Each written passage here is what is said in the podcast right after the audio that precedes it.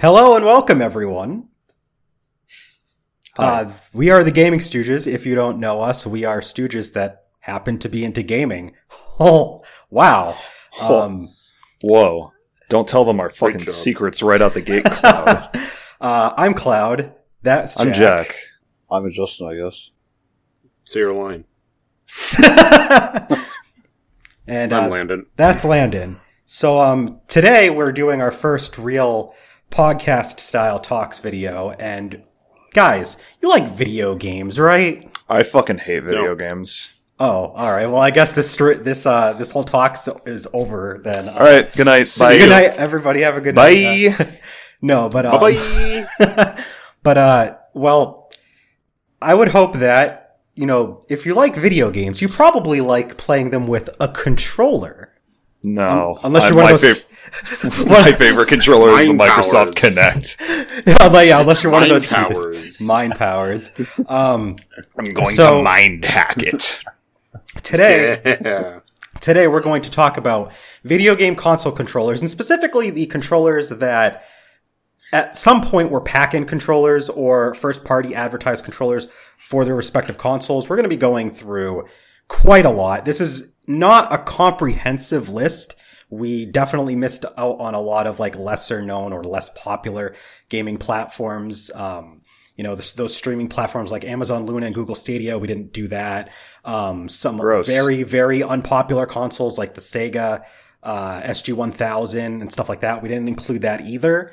But we're going to go through the different evolutions, and I believe um, we've got about 30 different controllers, and I should probably start playing the background music that I had going. Um, we'll have credits for the background music that we have playing in the uh, description of our YouTube upload. Shout out to White Bat Audio for the music that we'll be playing Royalty free. royalty free. Um, so yeah, we uh, we're gonna start with um, a very popular, well-known controller. It's a bit loud. Okay, I'll try and get it down as much as I can. The can. ColecoVision. No, actually, we got one. Yeah. We got one that comes out even before that. Uh, so, hi everybody. We've got our webcams. We're actually going to be here, so you'll be able to t- hear us, and uh, hopefully that audio. Is the audio a little bit better for the uh, music, Al? We've got uh, one of our longtime viewers in the chat on our live stream today, as per usual. Who's that again? I would turn it down a little bit more. A little bit more. Uh, I'm actually going to have to go into the mixer settings then, because I had Google Chrome. Jack, what have you been playing recently? What have I been playing recently? Yeah, what have you been playing recently? Oh fuck. Um. Shit. what have I been playing recently? All right, Good answer. Good answer. Good answer. We just finished the um, Ace Attorney Investigations 2 We did do that. on our fucking YouTube channel. Is that better, Al? I Somewhere. probably should have had that go. Technically, we first. streamed it here on Twitch, but you know, We also just played through the Stanley Parable. true. Literally last night. Literally last night, I and I job. already forgot about it. Yeah, good job. It was fun though. I'm not saying it wasn't. Just came in. have you been playing anything fun? Um, I finished Phantasy Star Four. Is the background audio okay? The the audio is good now. All right. So sorry about that. So the first one that we're going to talk about is a very popular one. Uh, everybody knows about it, but I'm sure a few of us have actually like held one in our hands. But it's the Atari 2600 joystick. Um, Well, I have. Justin has one, but unfortunately, he doesn't have a working webcam to actually show us. Uh, but it was it was a very popular system for its time. Um, it's it's very simple. It's a joystick and a button, and you hold it, and you just you press the button, and you move the stick, and it's pretty much as simple as it gets. But it was kind of revolutionary. I mean, you had some console. We have cat. We have cats as well, apparently, uh, on our webcams because they want to interrupt us. But the 2600. Um, I mean, there's not a whole lot to say about the controller. It did everything it had to do. You had your one stick, you had your one button. That's pretty much how all games played at the time. You just needed one button and a stick. I personally have never used this one. I don't know if any of you guys have, except for Justin. Justin said he has. I mean, Yeah. If you're a guy, you already know half the work. Yeah. uh, wow. Wow. I've definitely bludgeoned people with them before. In my in my dark fantasies. in your dark fantasies. So yeah, no, I haven't used it. Uh, I think it's. I guess, I guess it it's it's a pretty important controller, but it's not really like something that even controllers nowadays have like any resemblance to, besides having an action button of sorts. So, uh, Zero out of ten. Get rid of it. unfortunately, we're going to be flying through a lot of these early controllers pretty quick because we have we lack experience with a lot of these. The closest thing to any of to anything like this that I've done is like the plug and play games. Yeah, Oh, because they, they God. do a lot I of a- plug and plays. I have a Shenron one. Oh yeah, I think you showed us. Uh, well, I think you posted a picture of that in our Discord. Which, by the way, plug join our Discord if you haven't. Uh, we have links Join to our our Discord, in various places. Yes, it'll be down below as it usually is. Uh, this is. Landon's transformed into a cat again. So we're just going to move on to the next one. It's pretty much the same thing. The Magnavox Odyssey 2 had a pretty similar controller. Uh, it was a joystick and a button, except it looks a little less comfortable, to be honest. I've never held one. I've never even seen one in my life. I've at least seen Atari 2600 joysticks because they sell them at my local game store. Uh, Odyssey, though, no. I've never even seen one in person. The ridges on that control Oh. stick look fucking terrible. Oh yeah, they, they look really really bad. Um, Somebody just Oh. jabbed the joystick through a fucking cartridge. I like Yeah. it. Al said we didn't post a link to the stream in the Discord. I apologize for that. That's my own fault. I was busy actually getting the stuff ready, so I didn't really. I'll do it. Yes, thank you. Um, so yeah, it's Just not a whole lot to say. Uh, we're gonna move on to two controllers though, back to back, that are a little different. Uh, first was the Um, I think I do have to interrupt real quick. Oh, Uh oh. Uh, Cloud, you have to get Pixel um, some Ben and Jerry's. I have to. I have to get Pixel some Ben and Jerry's. Why? Uh huh. Why? Uh, I said that you were at the store and you were willing to get everyone in our Discord something. I never agreed to this. Well, too bad. Gee, that's too bad. Nice. But no, unfortunately, I do not have the means to do that. Uh, but yeah, the next one is the Mattel Intellivision, which this and the next controller are very weird. We've never seen anything like them since. You got what looks like a dial, but it is actually a pad. It is a multi directional pad that if you press in different points, it will go in that direction. Um, and then they, for some That's reason, just have a cell phone. yeah, it has say, like that's just a cell phone. phone structured buttons. That's what was used for the Intellivision. And then they also have some buttons on the sides that you can press. There's like two buttons on like the left side, two on the right. Um, I never played an Intellivision, although they sometimes have them at my LGS. Uh, they're not expensive though, so I mean, there's not a whole lot of people collecting them. The Coleco hand controller for the ColecoVision is not much different, except the dial's now raised, and there was actually uh, it's designed that the button tray is designed that way so that you can actually put like these little inserts and like customize the controller based on which game you're playing. But uh, that's really it. Um, they also have buttons on the sides, uh, the gray buttons. Um, but there's not really a whole lot to say. Like, these controllers were very weird. They're very for their time. I've never touched one in my life. Uh, I don't know if any of you guys have touched any of these in your life.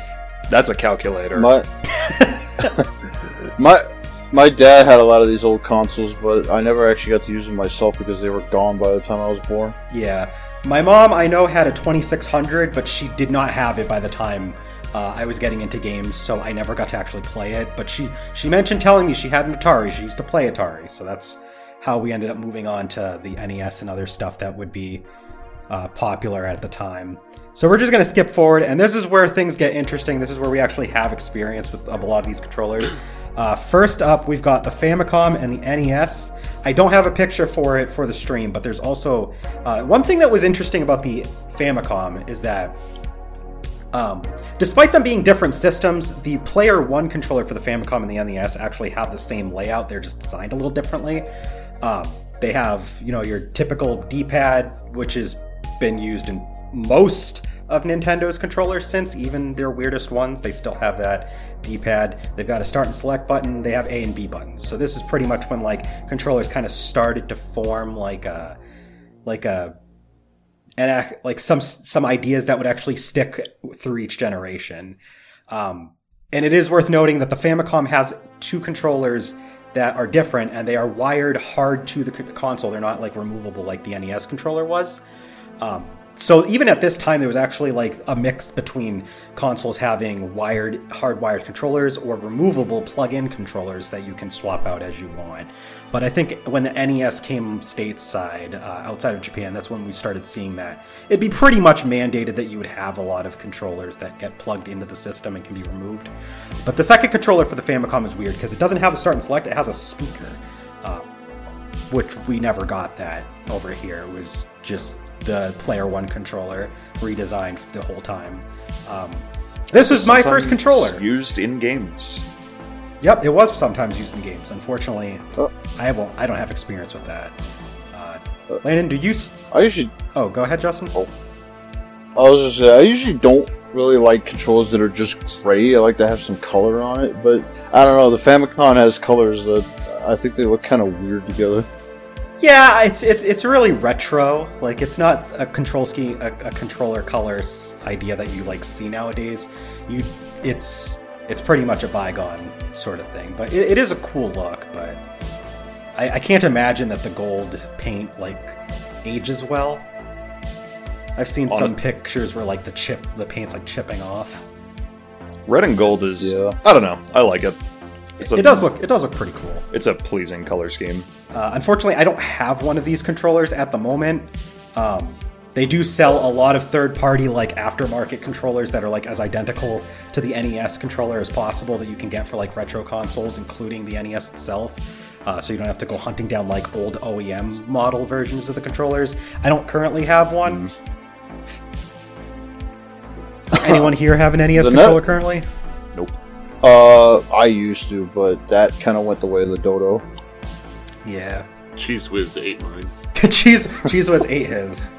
Mm-hmm. the the NES the NES is actually the second controller I ever used. Ah, our Al does. our friend Al has an NES controller still. I think the at least the uh, the build of like the buttons, like the quality of the buttons, I think that held up. But being like a boxy, like rectangular design, um, not having a whole lot of buttons, I think that's kind of aged. But it, it, got away with what it needed to, I think, for the um, for the time. It had the enough buttons to get the controls for games that you needed.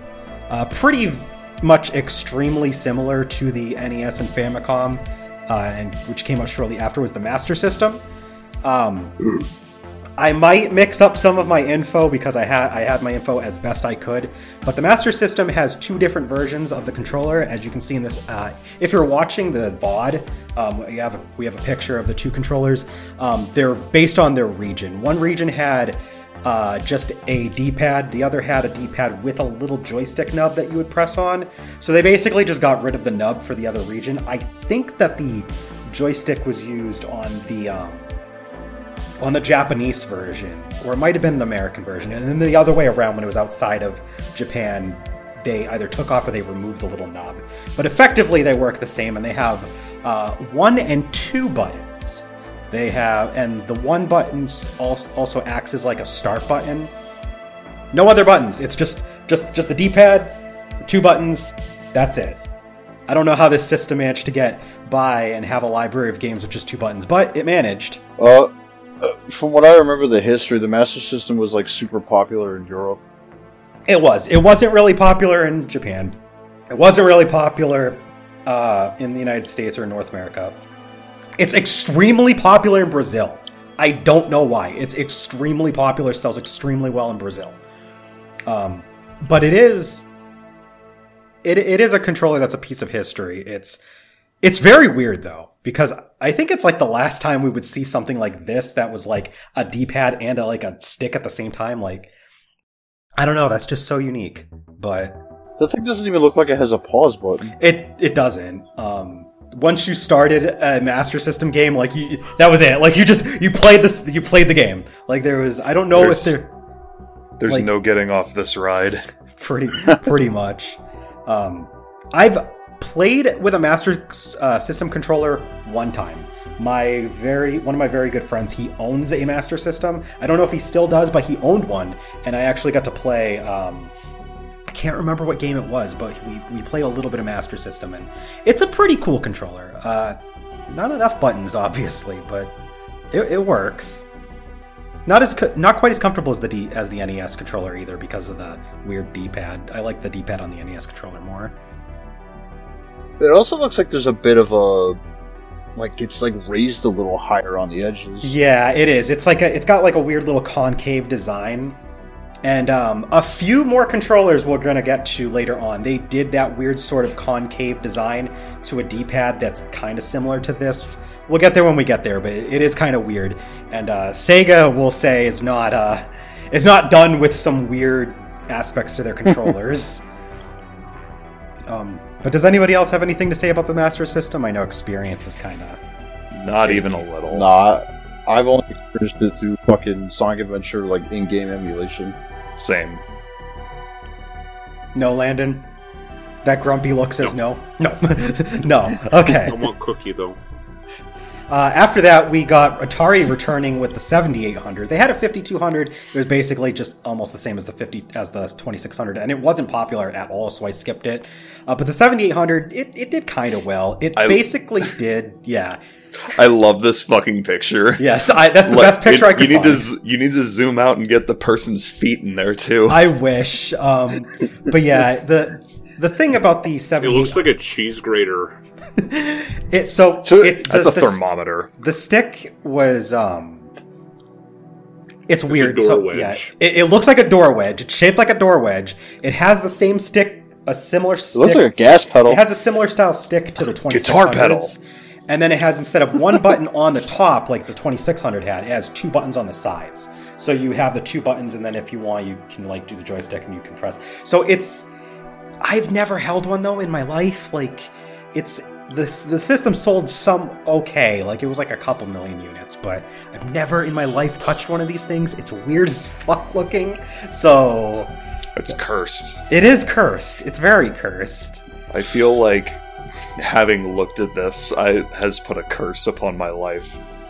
So I, uh, I think you. I think it goes in rectally. and the the game system from there. Ah, of course. Yeah. My goodness. But yeah, no, as you can tell with the lack of experience we have for early controllers, we are not even 20 Not minutes real in. gamers. No. We are we are 20 minutes into the stream, right? And we've already like flown right through about 10 controllers. Keep Uh, going. But the yeah, 'cause fact these is these are dinosaur controllers. but yeah. This is these are dinosaur controllers. This is Uh, before dirt. And a lot of these controllers, the thing about the early uh, controllers is they were highly experimental. This was a no man's land of controllers at this time. Like nobody knew how to get a controller 100% right. It was basically like they made the controller, but they didn't really design it around games that they were anticipating coming out. They just kind of like, here's a controller, it'll do stuff, kind of make a game to work with this controller. They didn't make the mean- controller based on the games, I don't think. I I would say Nintendo's NES controller was like the first one. Yeah, yeah, to I'd agree. Be To not be fucking designed around the stupid. games. Right, Yeah. yeah. I think the NES controller, the Famicom controller, those were like they actually started designing things in a in a very deliberate way. Uh, but skipping ahead, we've got the TurboGrafx 16 and the PC Engine. Unfortunately, the PC Engine controller, that's the best controller I could find, a picture I could find. Jesus. Uh, unfortunately, like there's just a lot of like I could find control pictures of the TurboGrafx 16 controller very well.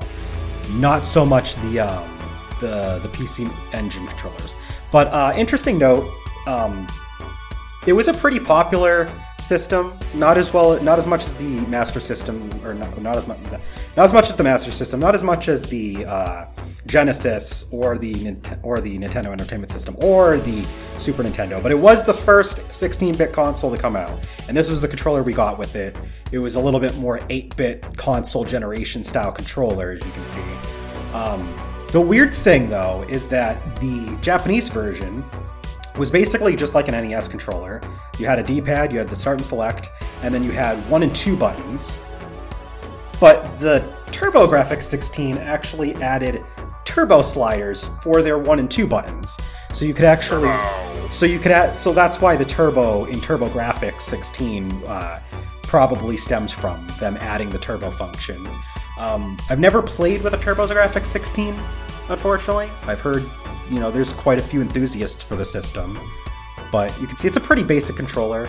Uh, I think if they had just waited like a year, they probably would have come up with another controller because the the controllers for the next series of uh, consoles are a little bit more advanced. As you can see, the it's a lot more like 8-bit style, but I think That- it, it probably works.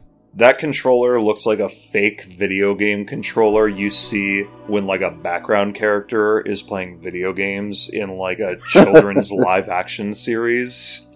Yeah. Like Yeah. something like I don't know, Cory in the house. Cory in the house.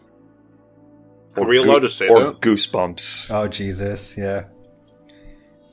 So yeah, it's um I've never had any experience with this controller. I don't know if anybody else here has played TurboGrafx 16 or PC Engine. Nope. I've seen people play it, but I've never. Yeah. We have a person in our Discord server who has exper- quite a lot of experience with the PC Engine. Uh, we are not those people though, so we are gonna move on. Uh, I think that the Turbo is a pretty cool idea. It's the only the only controller on this entire slew of controllers that has that. Uh, but next was the Sega Genesis slash Sega Mega Drive. We've got very iconic controller. Um, their first contr- their first controller, admittedly, probably could have used some more buttons, but you had a nice, somewhat ergonomic design for the time. You had this nice croissant-shaped controller. Uh, it's shaped Oh, like a God, it's croissant. Like I can't. I had to mention it. It looks like a croissant. Um, but it has a nice. I tried to eat It's it. got a nice D-pad, ABC button, start button up top. That's pretty easy to get to from those three buttons. Uh, I did recently use one. I don't have it with me, but I have used the one that comes with the Genesis Mini. So I have experience with the with the uh, with the controller very recently. Um, and I don't I don't know about you guys, but I think it holds up pretty well. Uh, obviously, they they definitely did a better job when they revised this thing, which more on that in a little bit.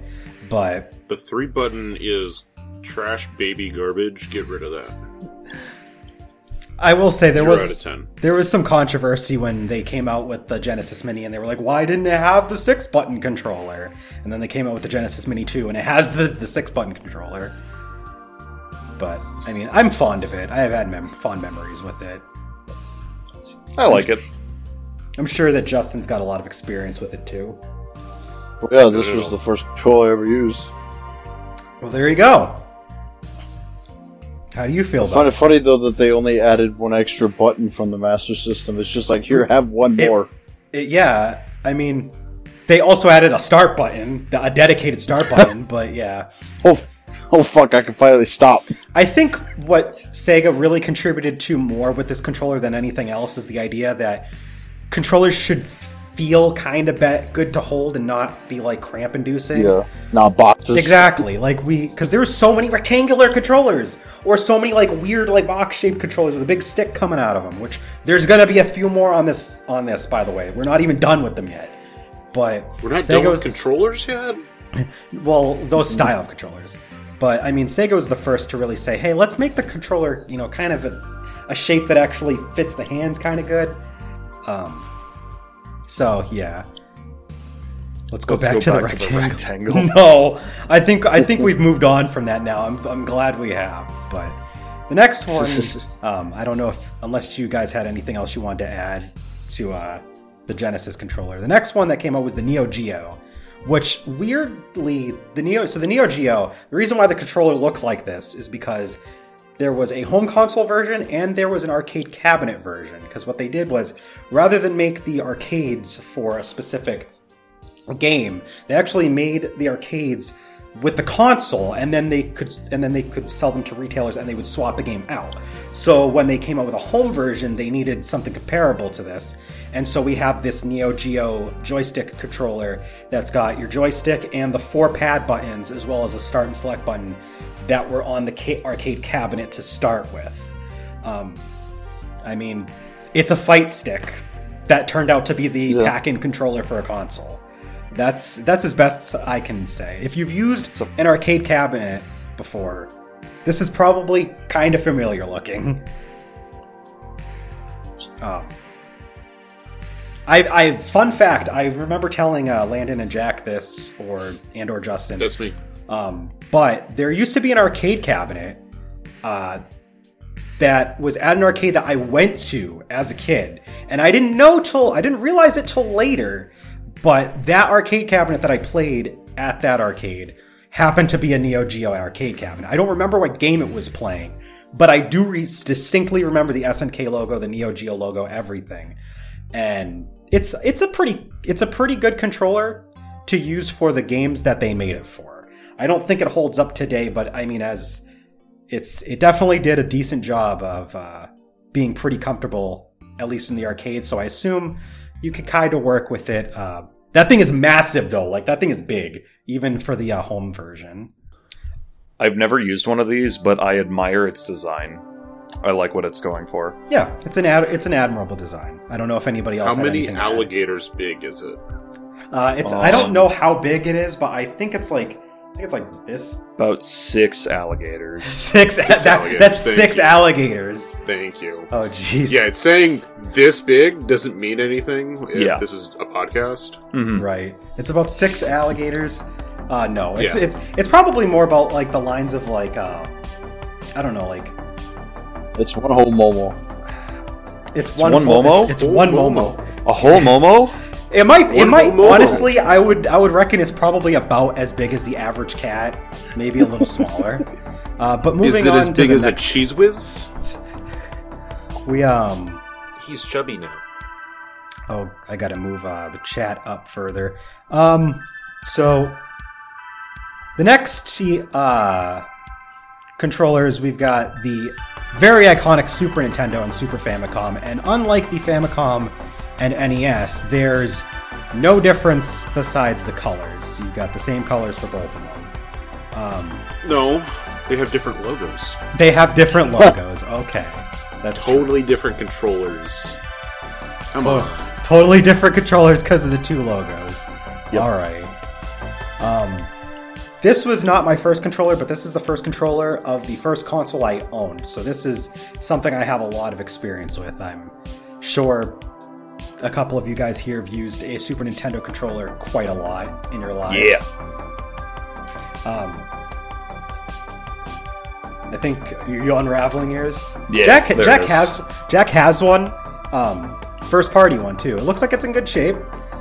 Yep. It's uh, I have a. I don't have the actual first party one, but I do have an aftermarket one from Hyperkin, which I use with my Retron Five, and it's it's mostly the same. It's it's slightly shaped differently. It's got a it's got some like curvature to the back here, but otherwise, I mean, you've got the the, the buttons are colored differently, but you've got your concave. Uh, thing about the that was actually interesting about the Super Nintendo is that the X and Y are concave while the A and B are convex, so they were there to like kind of guide you. Um, so like if you're playing like Mario World, you'd have the Y button was concave, you'd hold that down, and then your B button could rest your thumb on. You could you know kind of click that for your jump button.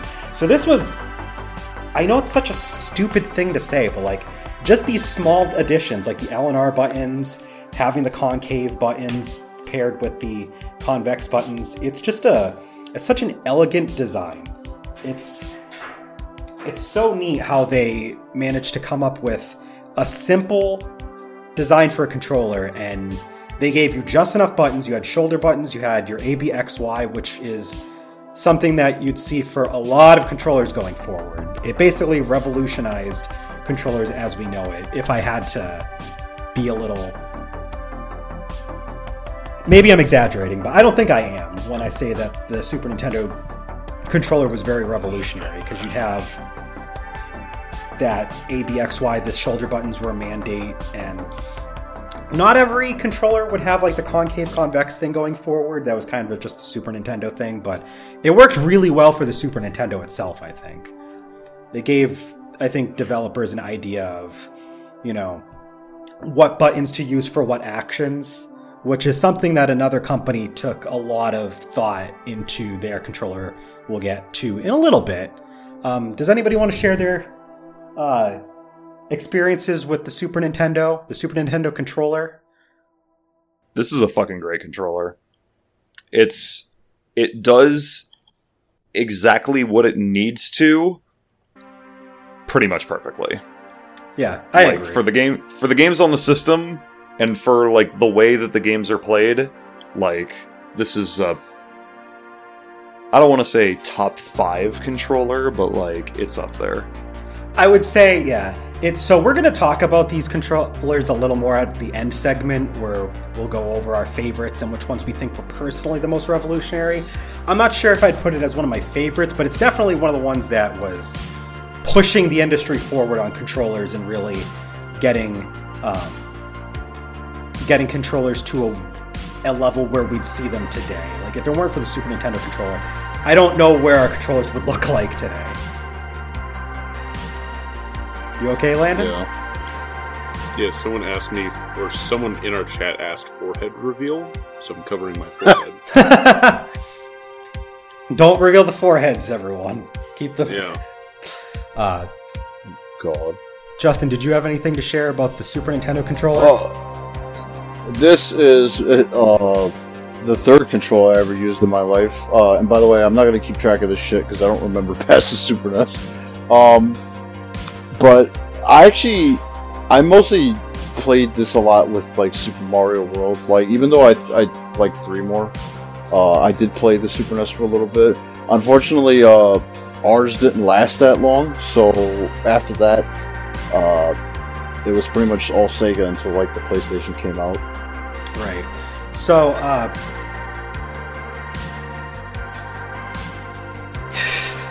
so uh, moving to the next um, controller, we've got the six-button controller for the Genesis, and this was pretty much made as a response to um, the Super Nintendo controller and fighting games in particular. There was some genres, but particularly fighting games, where they were doing really well on the Super Nintendo because they had all these extra buttons to do all of these extra actions that you needed them to do.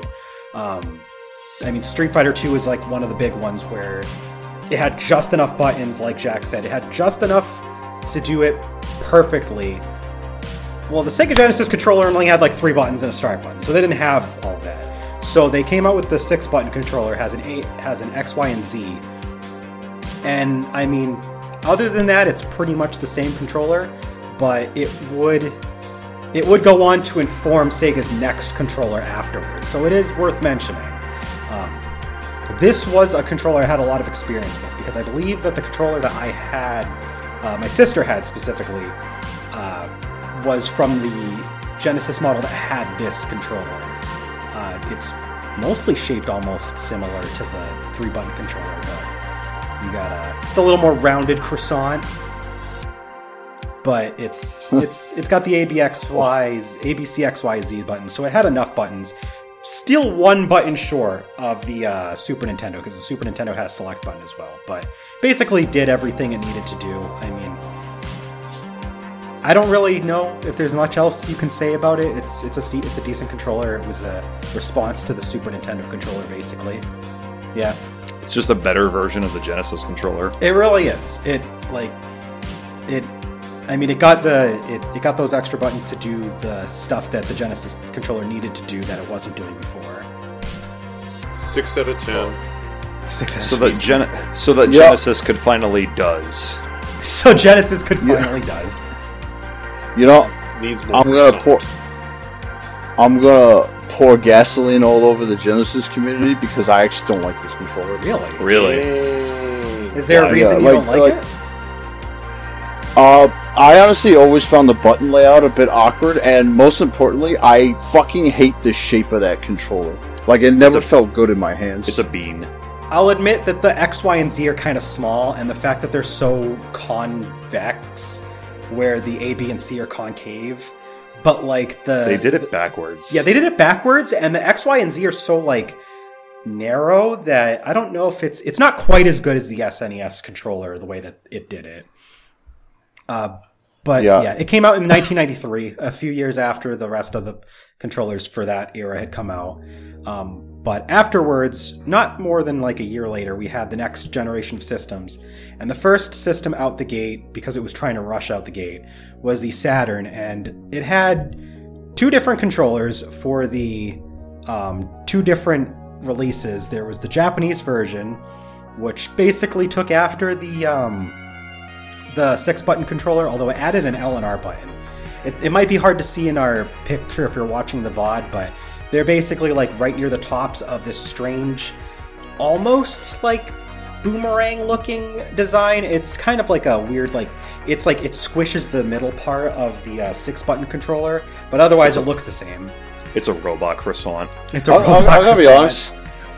The Western version of the Saturn's controller looks fucking funny to me because the outline makes it look like they just jammed the Model 2 Genesis controller into the Saturn controller. Yeah. So the weird thing about the the the one that we got outside of Japan, at first it had um this weird concave design. And remember when I went back and I was talking about the Master System, this is kind of like that, although it's a lot more rounded instead of it being like square shaped. But it's it's basically the same thing. Um, it's very weird though. It does have an L and R button. They're a little bit um, kind of like facing outward as opposed to being up on the top of the controller because of the design being kind of weird. But otherwise, it has the same A, B, C, X, Y, Z buttons. They're just you know modeled differently. The shape is a little weirder though because the grips were like like it kind of informs where your hands should be. It's very angular. Yeah, it's very angular. It's not rounded like the Saturn or even the Genesis six button controller. Um, the Japanese Saturn, that is. It's it's a little weird. Um, I don't have a lot of experience with this controller. I like had a Saturn for like all of two seconds, and I was a kid and I had no idea what it was doing with it. And also, none of the games that I had they were all Genesis games, so I couldn't play it. Um, I actually do remember playing the Saturn because I remember playing a Casper uh, the Friendly Ghost game on the fucking Saturn of all things.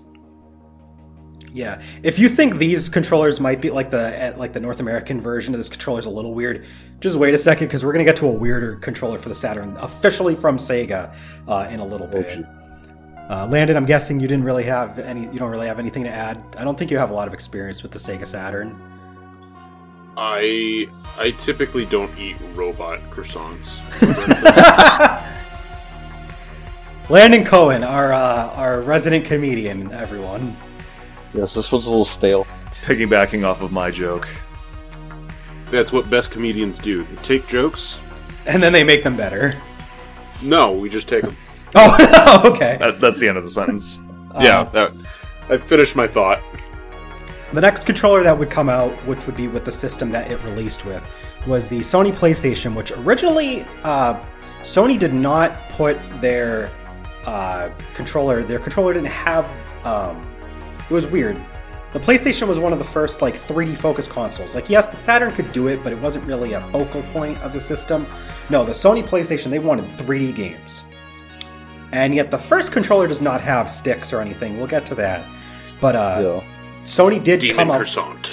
Sony did come out with a pretty interesting controller. Uh, they have two sets of shoulder buttons. First controller to really do this. Instead of just an L and R, you had an L1 and R1 and an L2 and R2.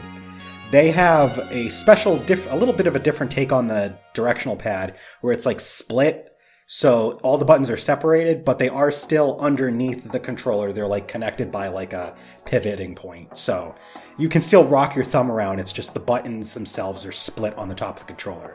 You've got your start and select, like most systems have. Although Sony did a weird thing where, um, much like how the Super Nintendo kind of made its controller to like give an inform like kind of inform the developers how to build a game with those buttons.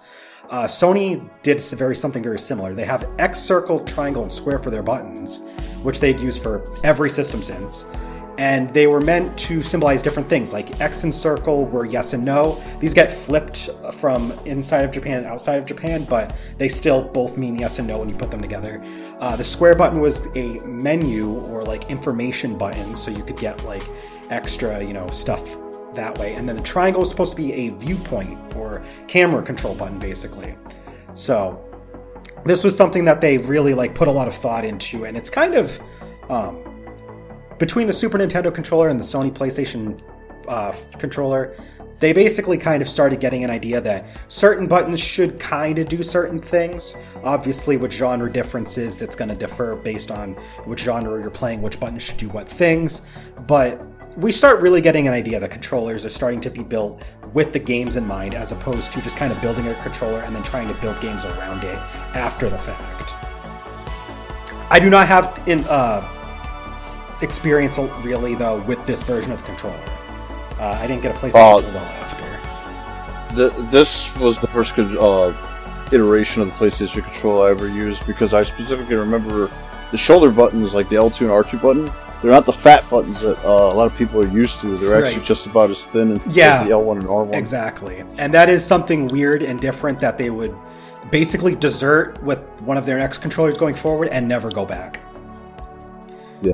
Um, Compared sir? to future Dual Shocks, this one has This isn't even It- a dual shock. it looks It like looks- it's missing something, right? it. It looks Well- it looks skinny. It the does. picture, honestly, it's playing mind games with me. I think it's the lack of the thumbsticks, but it looks like it's long. Um, I so there is a version of the PlayStation controller where the grips are a little longer. But yes, importantly, the Sony PlayStation controller is known for being one of the first controllers that had dedicated hand grips. Like you'd have like little like curvature to controllers to kind of guide your hands to. No, Sony put this controller out and they were like, "This is where your hands rest. You hold the controller like this."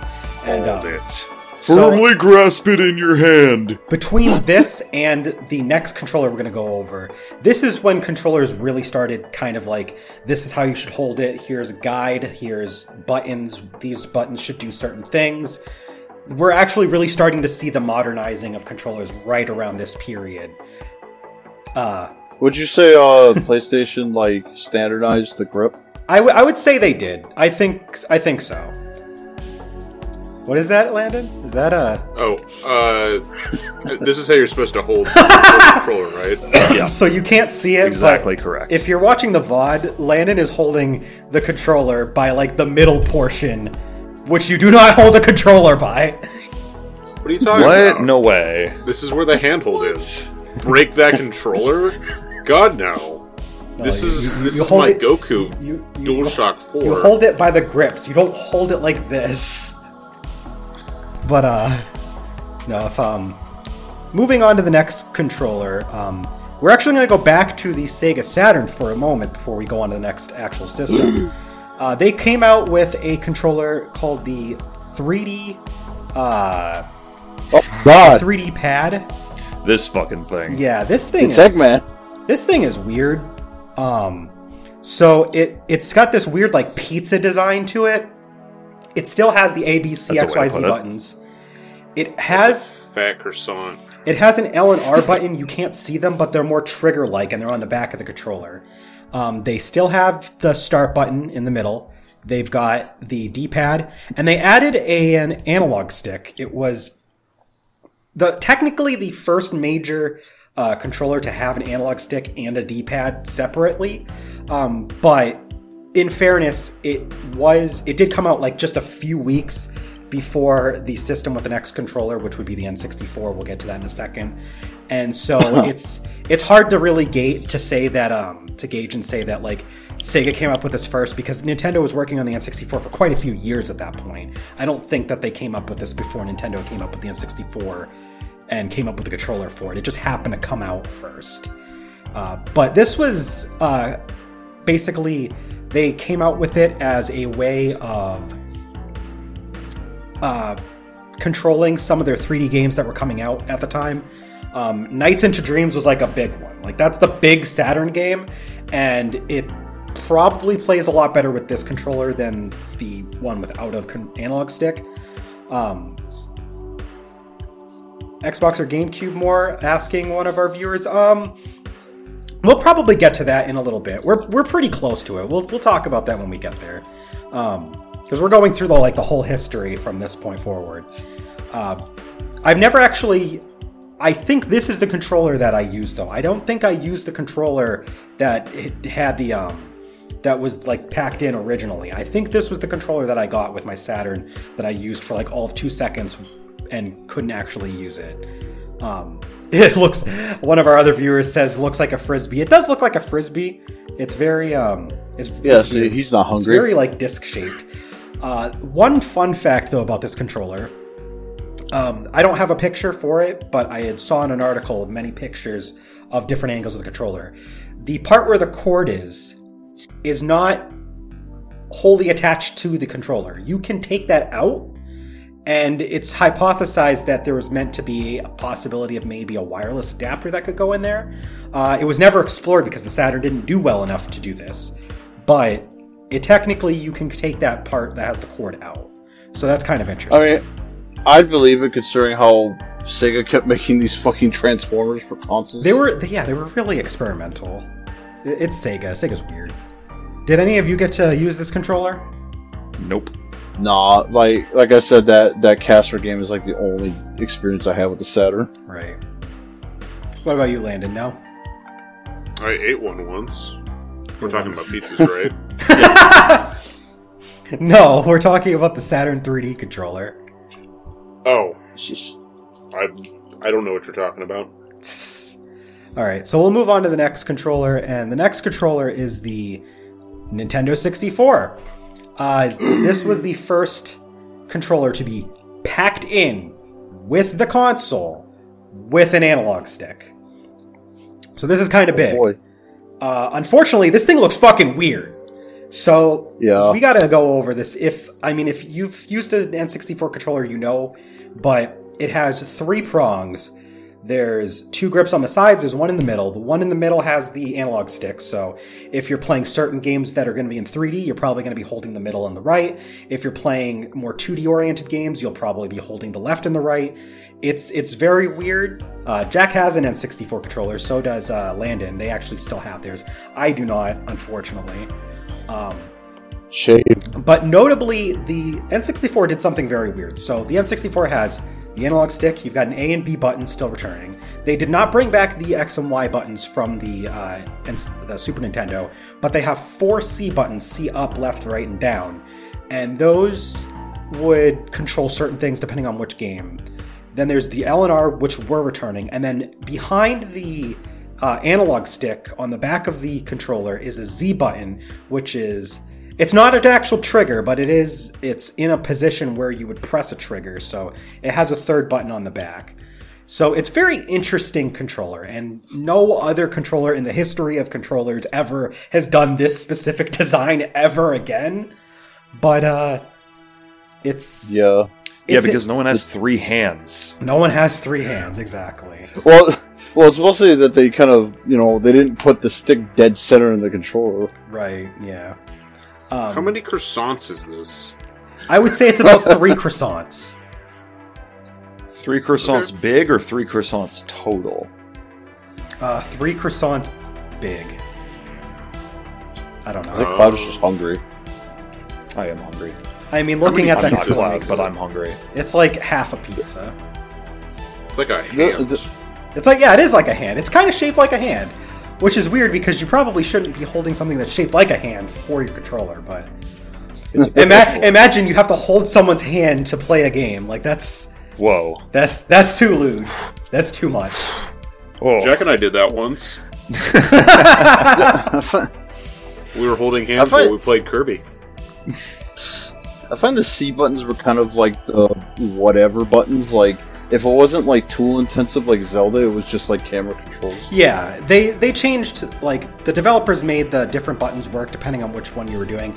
Like if you were playing Pokemon Stadium, that's how you picked your your attacks. Is they had the you'd go into and you'd press the C up, left, right, or down in order to select which move you were going to do. In um, I think in Mario uh, 64, it control it like sort of controlled the camera. I don't remember. I, I, I know that the Z button, um, one of the, or one of the shoulder buttons would like reset the camera behind you, but I think the C buttons could like adjust it. Um, but certain games would do cer- different things with the C button, so it wasn't like a specific. You know, the C buttons do this almost all the time. Every like, they didn't do stuff like that. Um, but yeah, as far as controllers go, uh, it it's weird. It's very weird. Like they have a lot of buttons, so there's a lot of options to do certain things. But as far as the layout, the form factor, it's it is it is an ugly duckling. yeah, what It you don't see is s- the Z button on the back. It definitely spreads your butthole wide when you try to insert it. What? Mm-hmm. Mm-hmm. Yeah. Also, uh, wasn't this the first controller with Rumble? Um, not on its No. own, but it was um, it. You, so I didn't mention this, but there was an expansion slot on the back of the controllers. If you're watching the VOD, I'm sure you might have caught a glimpse of it when Jack and Landon were using were holding theirs. But they, uh, you could put these little uh, cartridges into the expansion slots. Um, one of those expansion slots, uh, one of those cartridges was a Rumble pack. So for certain games, if it supported this Rumble pack, um, and you had the Rumble pack inserted, it would give you vibrations feedback, uh, haptic feedback for if you were doing certain things. Um, good old Star Fox 64 good says vibrations? I'm not gonna lie, I haven't used um I have I don't think I remember using the Rumble pack for mine. I had the transfer pack, which you would put for stuff like Mario Golf and namely Pokemon Stadium. Um, those two are like the big ones. Um, and then there was also a memory pack that you could put in, and you could save like ghost data from Mario Kart 64 and other stuff like that that couldn't be saved to the controller or couldn't be saved to the cartridge itself. It had to be saved elsewhere, so they would put the um, the expansion slot for the memory pack for that. But Yeah. yeah, it's it had some cool ideas, but I think it, it definitely aged kind of weird, be, just because it, it, it has three prongs. Like, why, how do you hold that? Like, it's weird. Yeah. this the 64 Like that. PS1 era was the era of you needed like memory cards and shit to save games. Hey, you Pikachu, Pikachu, Mike. Mike. We're not going to go over weird st- peripherals like that, unfortunately, but that was a thing that they came out with. Um, I have a soft spot for the N64 controller, but if there's one criticism I really have more than anything, that analog stick, despite being the first console to have an analog stick packed into its controller, it's it's not great. It it's very it's very uncomfortable and it's very rigid. And then after you've used it for a while it goes the opposite direction and it's scraping against the inside and it becomes too loose and it will often not be able to reset to its default position after using it for a long time. Uh, anyone who's played mario party with these controllers probably knows the agony of having to twist especially the first mario party having to s- twist the analog stick in a circle It's Yeah only the first Mario Party. because they they did a lot of mini games where you had to do that and it's yeah it, it left a lot of hand cramps um, Not just cramps, kids fucking cut their hands on that shit. yeah Bleed, bitch. but uh, was there anything else you guys wanted to say about the n64 controller Not really. before we move on It's pretty bad. it's pretty That's bad pretty badass. I had a weird tendency to hold the left grip and outstretch my thumb to the stick and play entire games like that. oh jeez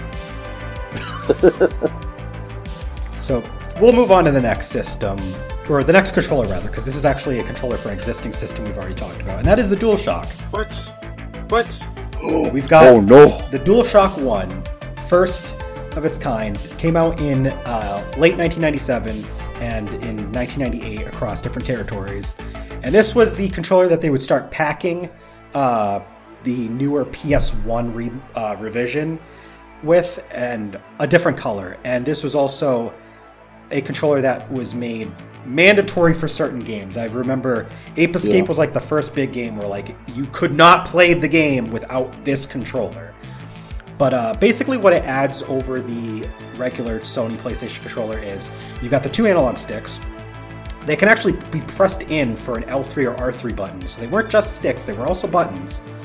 Um, there was a button to turn off that analog stick. Uh, you might remember when I was on the 3D Pro, there was like a little switch.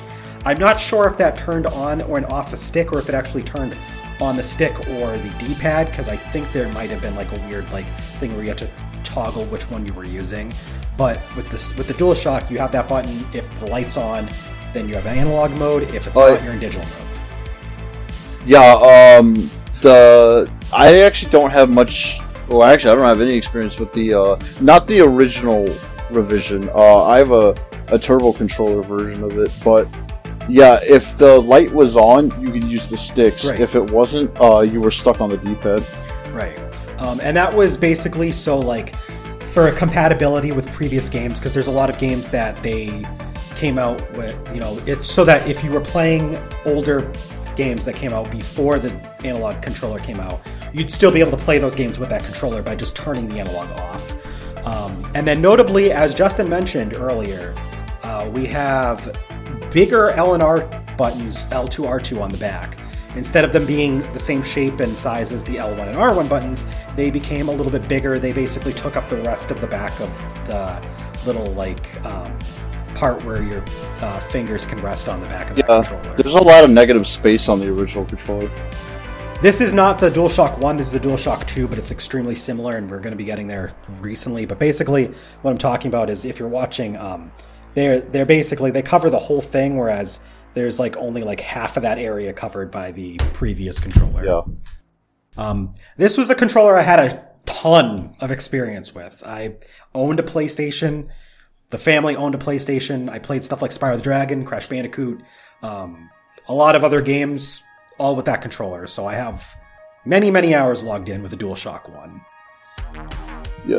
This is this is back in the day where you actually had the option to turn on and off the analog sticks because in the future you didn't get that yeah, option. they're on by default nowadays. So, uh, how do you guys feel about the DualShock?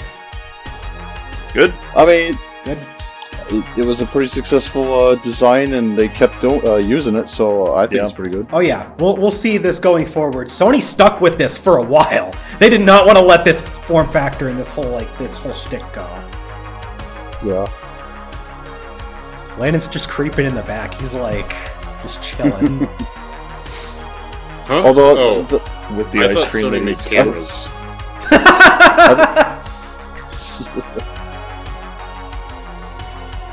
Do you have any experience with the original DualShock as a kid? me? Yeah. Oh, uh, I mean, sure. I don't. Sure.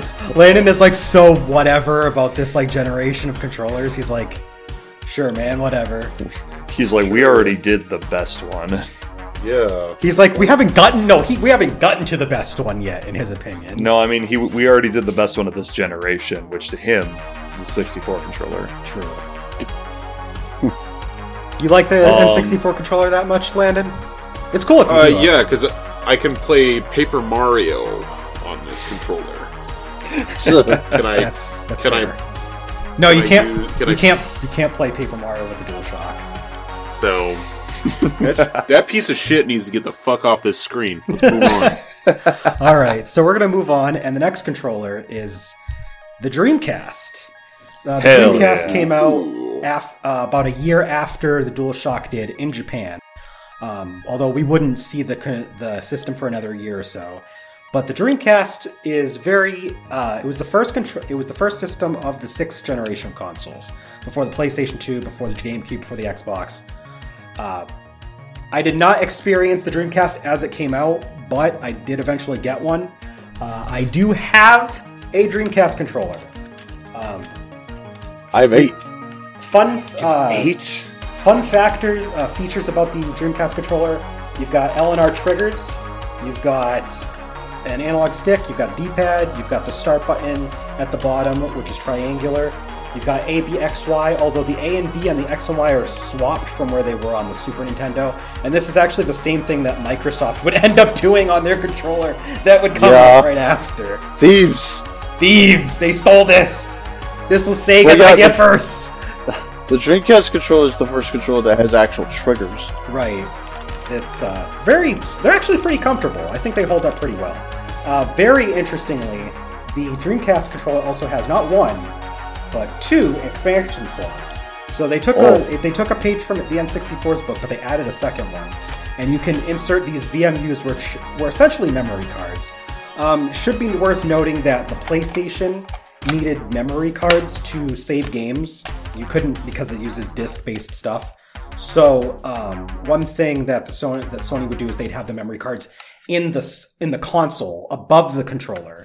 Whereas if Nintendo on the Nintendo 64, if you needed to save extra data, this was a similar feature where you would have something that would plug in here. The Dreamcast would do this too. So this was actually a pretty common thing at the time. There were several companies that were doing systems that had this sort of thing. Uh, and then the weirdest thing about the controller, in my opinion, although quite a few people don't really mind it, is that the cord comes out of the bottom.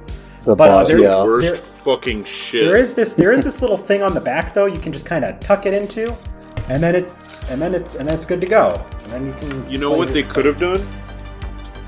Fucking what- just make it go through the goddamn top. Um, you know, I guess maybe they could have. I guess there's kind of space there, but there's not a whole lot of space on the back of the There's a whole there's a whole bunch of fucking plastic True. right here. Just feed it through there. True. Come on, S- I mean, come on, Sega, stop being cowards. Well, unfortunately, what? Sega would be even more cowardly, in your opinion, because they just stopped making games after, or stopped making consoles after this. This is their last console. It's because they put the fucking cord on the bottom. Yeah, it's because they put the cord on the bottom. I that's That's really what killed That's the it. Dreamcast. one hundred percent. That's what killed Sega as uh, console makers. They put the cord on the bottom. That's why they're dead. no, it wasn't the PS2. Um, I mean, I'm sure you. So a couple of you guys have quite a bit of experience with the Dreamcast. So I'd like to hear your thoughts, uh, Jack. If you want to talk about the Dreamcast controller and games you've played, I'm sure you've got quite a lot. Jet Set Radio. Fucking, fucking solid controller. Um, missing a second stick. That Missing a second stick. Yes. but holds up. Honestly, it's uh, it's pretty comfy. It's got a good control stick, good D-pad, buttons are nice. It's got good triggers. Yeah. I don't I don't give a shit about the wire placement. So yeah, it's fine. The Dreamcast controller. I like it. Pretty good. Uh, Justin, how do you feel about the controller? Honestly, I feel like, uh, I mean, I know it's not exactly the same, especially because there's a bit more of a dip in the back. But uh, if you can get used to like the Xbox controller, like the revision, not the Duke, uh, I think the Dreamcast kind of feels somewhat similar to that, and it's pretty comfortable to me. I agree. Like, I think I think the roughest thing about it is that hard ass like plastic thumbstick, but it's not really that bad. Cats come to bug me. Um, and then Landon, you have you shared all of your thoughts on the controller? Man, you know, I love the buttons. I love the triggers. It has a really cool analog stick. I love where you can have the VMU in it. It, that is Zero out cool. of ten controller. put the goddamn cable through the goddamn top of your fucking controller. So we got two people here who don't care for the controller's cord placement, and two people who do. For once, me Yeah, and Landon are on Jack the same loves page. it. Jack I- loves where the controller or the cable's fucking placement is. He absolutely gets off What? on that. What can I say? But yeah, I do agree with Jack. I think that um, it is worth noting that the controller actually has very comfortable hand, like ergonomic grips for your hands, similar to the DualShock did, but um, you know, a little bit more differently designed. I think probably overall, probably actually a little bit more better shaped for your hands. Um, so yeah, no, it holds up surprisingly well, I would say. Uh, if we don't have anything else to share, we'll move on to the uh, next one, which is going to be pretty quick because it's it's it's the DualShock 2. It is the one of the mo- the most iconic controllers for one of the most iconic game consoles of all time, and uh, it's literally just the DualShock 1. Except now these buttons are pressure sensitive, so if you press them really hard, they do more things. Apparently, uh, very few games would actually use this. You don't really need. Yeah, I, th- I I think it was just platformers. Um, I mean, I think I heard GTA. Metal Gear Solid 3. Yeah, Metal Gear Solid 3. Um, fighting games, there was a couple that experimented with it. The Bouncer was a game that tried that used it. Oh yeah, You know, I'm glad Jack said that because I did forget about that. Uh, uh, if you just mash the square button, you just like aim. But if you like held it down, you would like run and shoot. Right. Yeah. Um, and like how hard you pressed on it, it would like basically like have the game do something different for it. Uh, Yeah. Pressure sensitive buttons were something that would stick around for a couple of generations, but they eventually went away after a while. But um, worth noting is that the DualShock 2, because it basically has everything from the DualShock 1 and then just that one extra thing, are actually cross compatible with the DualShock 1. You could use DualShock 1 on PS2, you can use DualShock 2 on PS1. It is one of the few pairs of systems and pairs of controllers that does this. We'll get to another uh, set of systems and controllers that do the same later on. But yeah, uh, interesting to know. They they are cross compatible. Um, we talked a lot about the DualShock though. It was pretty revolutionary for its time. You had Rumble built in with the DualShock One. I forgot to mention that. That's why it's called Shot DualShock because Rumble features. Um, but DualShock 2 basically did all the same things. Uh, the next controller, the next system that would come out though, would be this controversial piece of plastic, which was the known as the Duke The Duke. for the Xbox. Uh, I've used this controller before. Interesting things to note about it. Uh, it had the it had your ABXY similar to the Dreamcast. It had LNR triggers similar to the Dreamcast, but it also had black and white buttons. Um, the black and white, as well as the AB and XY, are pressure sensitive, just like the X, circle, triangle, and square on the DualShock. Um, it's the first controller that had two sticks that were in offset positions, which is something pretty commonly used in controllers nowadays, except if you're Sony or Google. Um, a lot of third party controllers, a lot of first party controllers for a couple of systems, they have this design where there's one stick up near the top on the left side and one stick down below the buttons on the right hand side. There's a couple outliers. The Wii U also is not something that conforms to this, but quite a lot of controllers would use this method.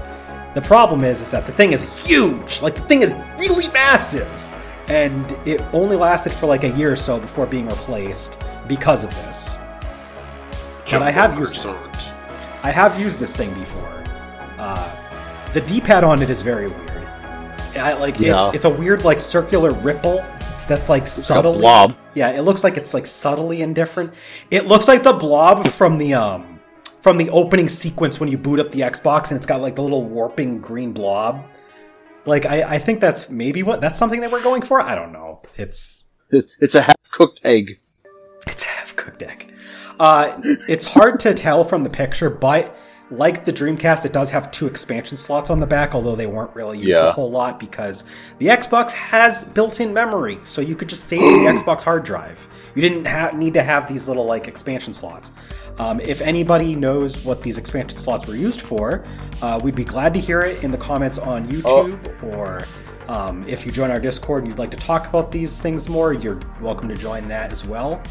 Um, yeah, I, I used it. It was definitely it was definitely too big for my hands. My hands are not big. My hands are pretty small, so I they were very uncomfortable for me. Yeah, No, this I- controller's I- too small. Leave it to Landon. I, I have big ass You got giant man. hands. Oh, I have big ass man hands, and this thing is still annoying to use. Jack, you have any thoughts? This thing's fucking hideous. Damn, just going I- right for it. So like a eight out of ten. yeah, something like that. I mean, uh, one of the weirdest things about the controller is that the the sticks are not even uh, like universal. One has like No. Like a dip in it. The other one is like a knob. Yeah, so one of them is concave, so it has like that design where it's like it's kind of like the A, the X and Y on the SNES controller. They go inward so that they can guide your finger. The other one, it's kind of concave, but it's only like a little bit near the top, so it might as well just be a convex stick. It's it's really weird. Um, but that, this is the first and only time they did that. They would move on to a controller that's a lot more similar to what we would see with controllers nowadays. So uh, I guess we're just going to move on to, I'm sure this is a favorite of Jack's, the GameCube controller. The GameCube. The GameCube. The girls' room. the GameCube controller is very uh, nowadays. It's it's a lot of people really love this thing. You have the you have two sticks. Uh, one of them, they converted the C buttons from the N64 into a stick, so it's actually a second stick. You have Yeah. LNR triggers. Uh, I actually have one of my own controllers. Um, this one actually was gifted to me by Jack many years ago. It's a Japanese. it is Japanese only version of the Super Smash Bros. for Wii U uh, and uh, GameCube controller. So on the GameCube controller, you have LNR triggers. More on these later. Uh, you have a Z button, which is basically where the LNR buttons kind of are on the um, on the PS2's uh, DualShock. You have a start button in the middle. You've got the one of the interesting things about the GameCube is the A, B, and X, Y. They're not designed in any way like any other controller. They have the A button is massive in the middle for your main button. B button, which is usually your cancel button, is a lot smaller and a little off to the side. And then the Y and X buttons are these bean-shaped uh, buttons, kind of hovering right off the side of the A button. Um, so you'd have this uh, idea where you'd have your thumb mostly on the A button, and then you could pivot to the other buttons as needed. And then the L and R, interestingly, they're analog triggers, but if you press all the way down, you get a click because it is a button, but you can also have a trigger all the way down until you hit that button. Um, very unique design, very unique controller. Yeah, this is probably my most played uh with Nintendo controller like of all time. It's it's still supported to this day. Like this Nintendo Switch has a USB adapter. You can plug that USB adapter in and plug your game controller and play Switch games with I have the same that orange controller. Jack, But you've got- mine you've got an is orange and white. That's a really cool design. I've had this for uh, a long time. I don't know, like nine years. wow. So that your I still have my original. I didn't bring it with. I got up to get this one because this is the main one I use. But I still have my original from box GameCube controller Oh wow. uh, that I got for Christmas in The- 2002, and the- it still the- the- works. I the game- I still have mine too as well. The GameCube controller is honestly the first controller where it wasn't just some boring ass like gray or black color. It was actually like purple. Out of the box, yes. And it is worth noting we did not mention this, so thank you for bringing it up. But uh, the previous generation with the N64 and then the DualShock as well. Um, this is when the console manufacturers started like kind of giving you a lot of different color options. Like N64, you could get clear ones, orange, green, blue, red, whatever. Um, and they did the same thing with the GameCube, but they actually packed in purple ones originally with the purple launch of the console. Then there'd be a silver version, then there was an orange version. So they they had different consoles and matching controllers for the GameCube, and that was kind of cool. Yeah. What GameCube did you guys have? Uh, I had a purple one, and I had um, originally I had just a pure indigo controller, and then I got the half uh, indigo, half clear one. Solid. I still have that half indigo, half clear one too. Although it is, Yeah. I put it aside because I wanted to show off the Smash one. Well, I mean, the, the the clear controllers were happening as early as the 64, but there was a lot of people that had those. I don't really know what the fad was. It was just a, a visual thing. Like people just liked to see the insides of the controller with the clear. It was just a cool aesthetic. Yeah, Hmm. Al says purple he one that broke- got broke while playing SADX, and then got a silver one. Um, so yeah, I mean, a lot of us have played GameCube. A lot of us have used this GameCube controller. Very popular. Uh, Jack, how do you feel about the GameCube controller? I've probably used this controller, not this controller specifically, but like the GameCube controller, more than any controller ever. Like, yeah, Yeah. I would say. Just based on total playtime. Yeah. uh, Um, I love this controller.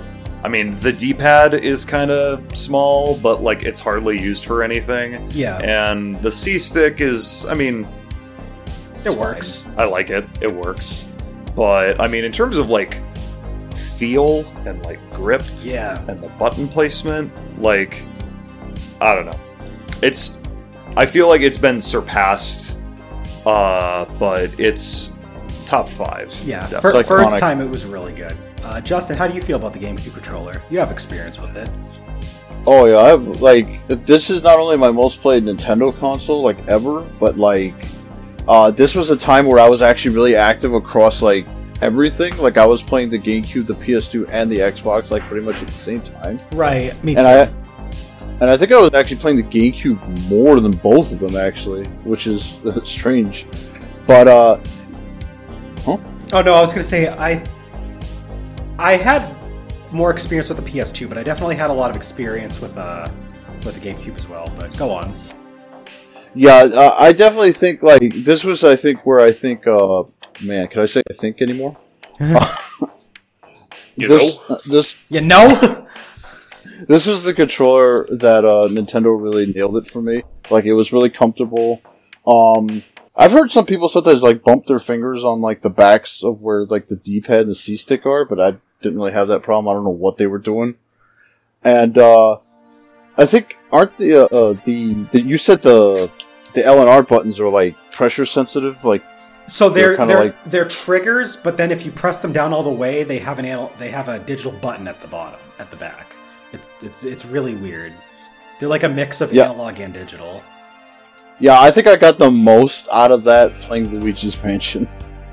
Uh, yeah, I haven't played Luigi's Mansion. Um, my most, my biggest experience with uh, that aspect of the buttons is with Super Smash Bros. Melee because you could like light shield if you just held it down a little bit, and then if you press it down all the way, um, you could use it to you could press it down to dodge. If you only had Yeah. it like halfway, you'd have like the, the larger shield. Yeah. Um, Landon, what about you? What say you about the GameCube controller? Oh, it's fine. It's too popular, so I'm gonna give it a three out of ten. People like using it for some reason, and it, it's a weird looking fucking croissant for sure. So It it is it is extremely popular. Like they, It's- like I said, it's hard to hold it uh, through the middle, like I, I hold most of my controllers. so I uh, I don't know. Yeah, three out of ten. Um, feels. Landon nice. does this every time, by the way. This is an every every every gaming Stooges talks Landon thing.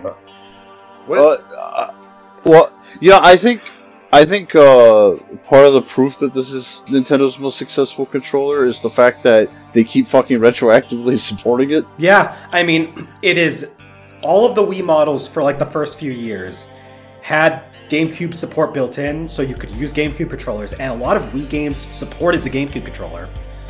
The Wii U would come out with an adapter so you could play with the GameCube controller for Smash Brothers. And then Yeah. the Switch, you can use either the Wii U one or just the one that they came out with later for the Switch, the adapter to play any game with the GameCube controller. It, it just operates as a USB controller. So you can still use a GameCube controller to this day to play current gen games. Will it work 100%? Yeah. Maybe not. Depends on the game. You know, there might be games where they need more. They need that extra shoulder button, and you just don't have it. But um, you can Still works. it still works. Uh, we're gonna move on to the uh, next one though. The next Landon, did you see Al's comment? Want Landon to grow his beard longer and start keeping a lighter around. he he Do I wants have La- that lighter? he wants Landon to just be Blaze the best.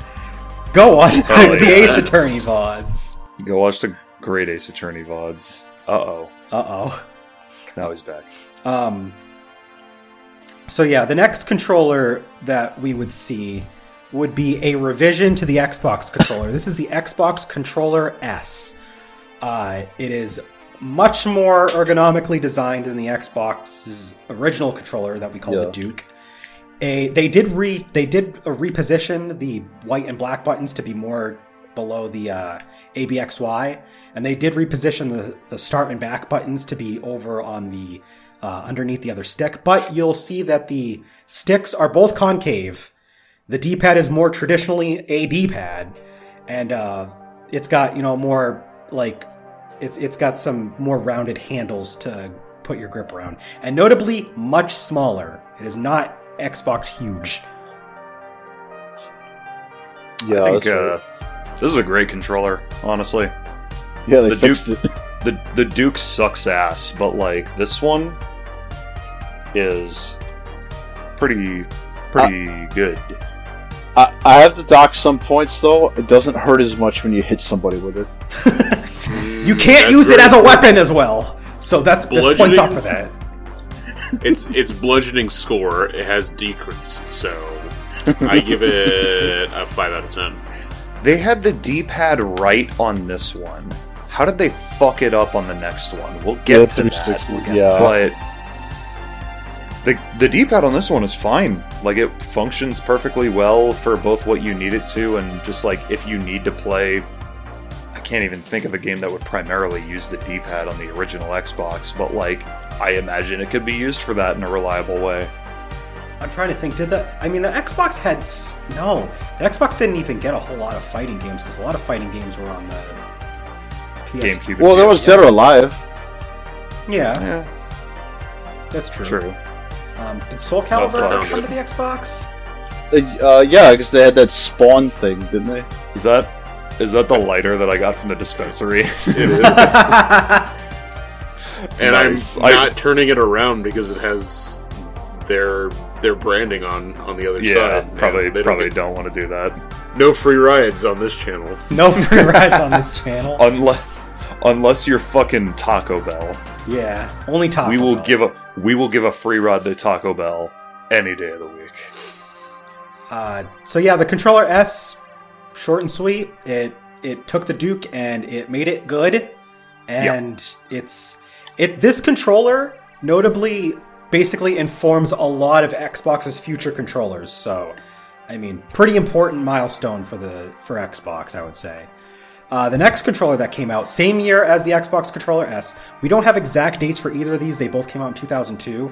Uh, but the Wavebird for the Nintendo GameCube, notably the first major first-party controller to be wireless.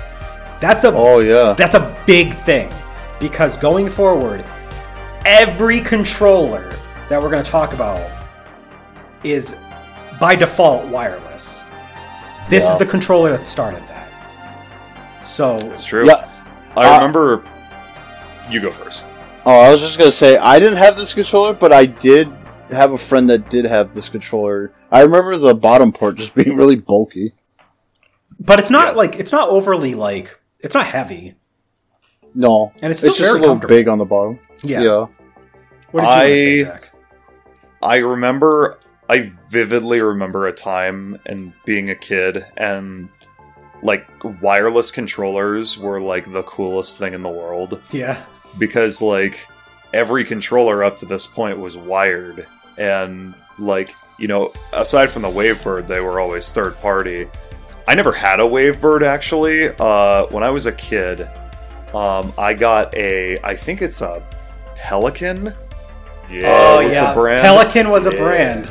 Now I had yeah, I had a wireless Pelican controller, uh, and it died quicker than any controller I've ever used in my life. It Um, lasted Oh, yeah. less than a year. I want to mention, um, in case anyone is listening to this, you'll notice I've only been talking about first party stuff. Yes, it is. It is worth noting that a lot of third parties, especially more and more as time goes on, would make their own versions of controllers to be used for these different consoles. This generation really exploded with third party controller support and peripheral support. But it's worth noting that we're mostly sticking to just the first party stuff. Um, so none of those Mad Catz, none of the Pelicans, none of the GameStop cheapo GameCube. Oh, I hate controllers the with GameStop with the really uncomfortable grips. Like we're not going to talk about those, but it's worth mentioning they're out there and they exist. This shit. That thing. Oh, I remember that thing. I I'm sorry, I can only hear you. Oh yeah, if you're True. if if you're uh, if you're listening to the podcast version of this, just the audio only, uh, Jack showed us a picture of a. Um, I'll s- if you're it, but if you're in our Discord, Yeah. I'm about to send it to our Discord. so you can you can check our Discord. Um, Oh, I I have the the GameStop PS2 controller, which is like a fucking mini controller for my fucking giant ass hands. So that was awful. Uh, Landon, any thoughts on the game on the Wavebird for GameCube? Uh, it would be cool if they did a Wavebird version of the Resident Evil 4 controller. yeah, Oh, but hell didn't, yeah. So the the fucking uh, chainsaw. Yeah, with the chainsaw in the middle.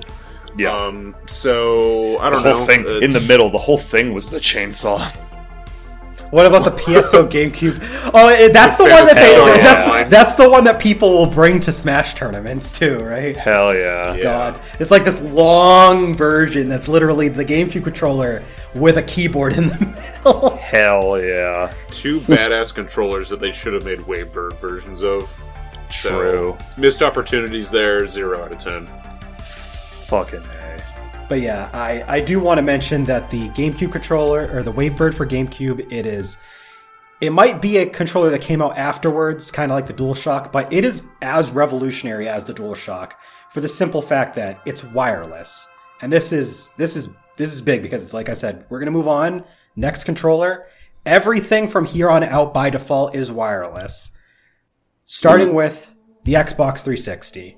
the Xbox 360 uh, is wireless, operated by AA batteries, to be fair, which is a thing that another controller for this period would end up using. Um, it's pretty much very extremely similar to the uh, Landon and uh, Jack are holding theirs right now. Uh, it's extremely to similar to, the Xbox controller S, but instead of using the white and black buttons, they just have left and right bumpers, so they actually have a second set of shoulder buttons with their triggers, like the uh, dual, like the Sony controllers would have. Um, and they have the start and back back where they were on the regular Xbox, although they're a lot close. They're a lot. They're more towards the top instead of being on the bottom. But the one major addition that the Xbox 360 controller had was the Xbox button. I don't know what it's exactly named, but it is the button that brings you to the hub because from here on out, game consoles would have their own home UI where you would navigate to your different games and settings and stuff like that, which mandates that a controller needs a button to go back to that. Yeah. Xbox 360 was the first controller to do that. So it, it, it had the foresight that you'd have a, you'd need a button to specifically go back to that hub when needed.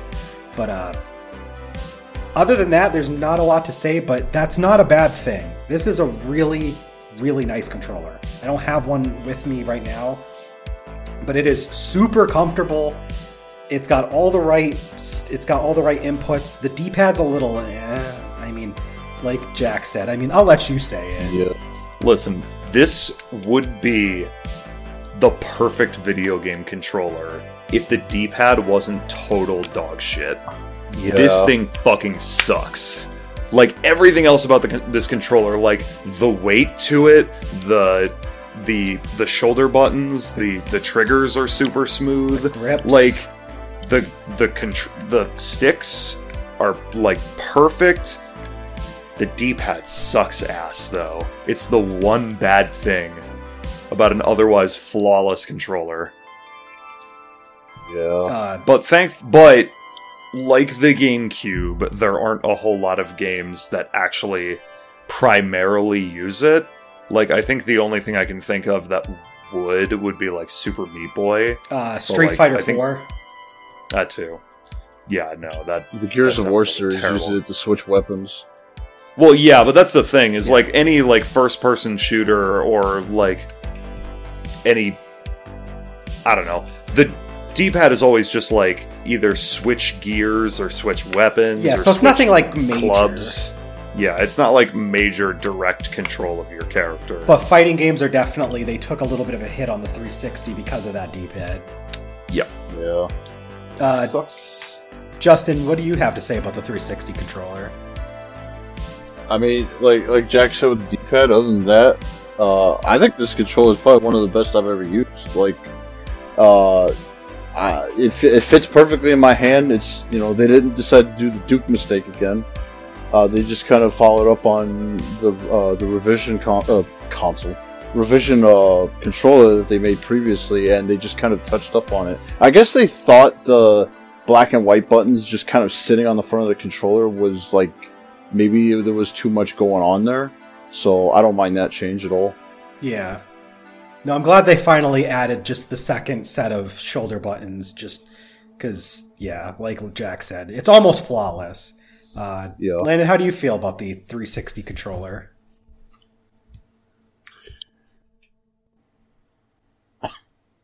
Yeah. He's he's like taking a deep breath. He's like, What will Landon say? What We're- will Landon say? Have you ever had to clean controllers for a living? Oh God. boy! Oh, I no. hear this. I mean, that's just it. Like, it, I, I mean, obviously, other some of the other controllers we've talked about, you know, fucking get that Have shit. hand hand grime. but it's that fucking the the the fucking you know. cr- Yeah, the, like the spot where it's like the crack in between the two halves of the controller Yeah. casing. Microsoft, go fuck yourself. To be fair, the GameCube controller has that too. So Yeah, like I said, other controllers have had that. That's it is a thing, but you know, this But is it's one. It's a personal. it. It's a personal vendetta. listen, it's- it's, the. it's the I think other, I know where you're going. It's the other one thing wrong with the controller. True, true, but like, there's also the fact that like everyone and their grandmother had a fucking 360. Well, Not everyone's not everyone. grandmother had one. If you, Not if everyone's you if you lived in North not America, specifically the United States, yeah, yeah, in everybody. in had North America, if you were like us and grew up in the late aughts, in like middle and high school, uh, everyone had a fucking 360. So like every gross ass kid you can think of with like hand grease and sweat. Yep. and Cheeto dust. Yeah. This was Like- when like the meme where like you know Cheeto dust on the controller was like a, a thing. It's yeah. Uh, it is worth Yep. noting this. While the pack-in version was a wireless controller, they did make an identical wired version of these controllers that you could buy for a cheaper value. I don't remember the exact numbers, but I think it was like a it was like twenty dollars off or so if you got the wired version. The wireless version I think was like fifty, and I think that the wired version was like twenty-five or thirty. Uh, but basically, if you couldn't afford the extra for the wireless, they had a wired option, and it had like an input that you'd plug in, and otherwise it was the same thing, just wired. But Yeah. you'd have the, you Oh. have the same comfortable grip, everything. yeah, so yeah, I, I, think, I, I, I was just gonna say everything I hate about this controller, the 360 controller, goes on with everything I hate uh, with their future controllers too. Um, Microsoft, you can you can make the, uh, it recharge like a rechargeable battery in your fucking controllers. Yeah, Yeah. it, it, to, in fairness, even now with the Xbox Series X, the controllers do not come with a rechargeable battery. This is uh, By default, This is yeah. This is not uh, something that would be standardized with with Microsoft. They they just don't do this. Um, the other two companies would do this, where they have built-in batteries. I wonder if Microsoft has a deal with like Duracell or something. So their their their argument is, and I, I get it. Their argument is, and a lot of people who love Xbox will defend this point. I I don't really like it, but I get it. It's so that in case the batteries die, you just get new ones. With like a well, for example, the next one of the next controllers we're going to talk about is the PlayStation 3. The battery dies in this, you gotta either open up the controller and know how to replace the battery that way, or you need a new controller. Um, and that's just Most the fa- and that's just how that is. Most people just break their controllers before batteries die in them. So Fair, yeah, but you know what? That well, that was their argument is that if you take good care of your controller, instead of having to worry, you just don't have to worry about the battery dying and having to replace the whole controller because you could just get new batteries. And they, a lot of third-party companies and Microsoft themselves would make uh, rechargeable battery packs, but you have to buy those separately.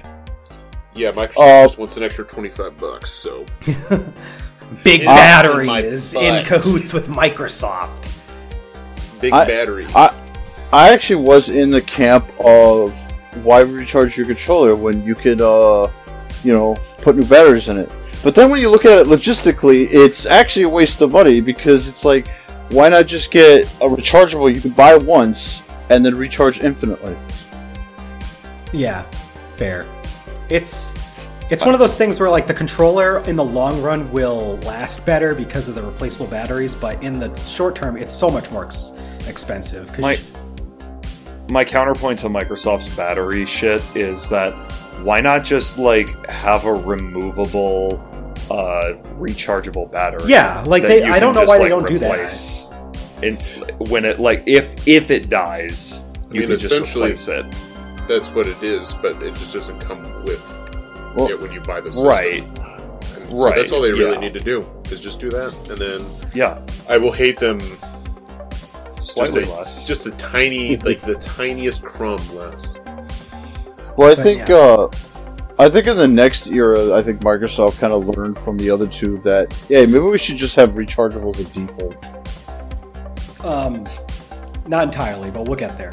So the next uh, system that came out, um, these are like within the same week, so I might have mixed them up by accident. But uh, we'll talk about the Wii Remote and Nunchuck, which came with the Wii. This is a unique Yeah. thingy.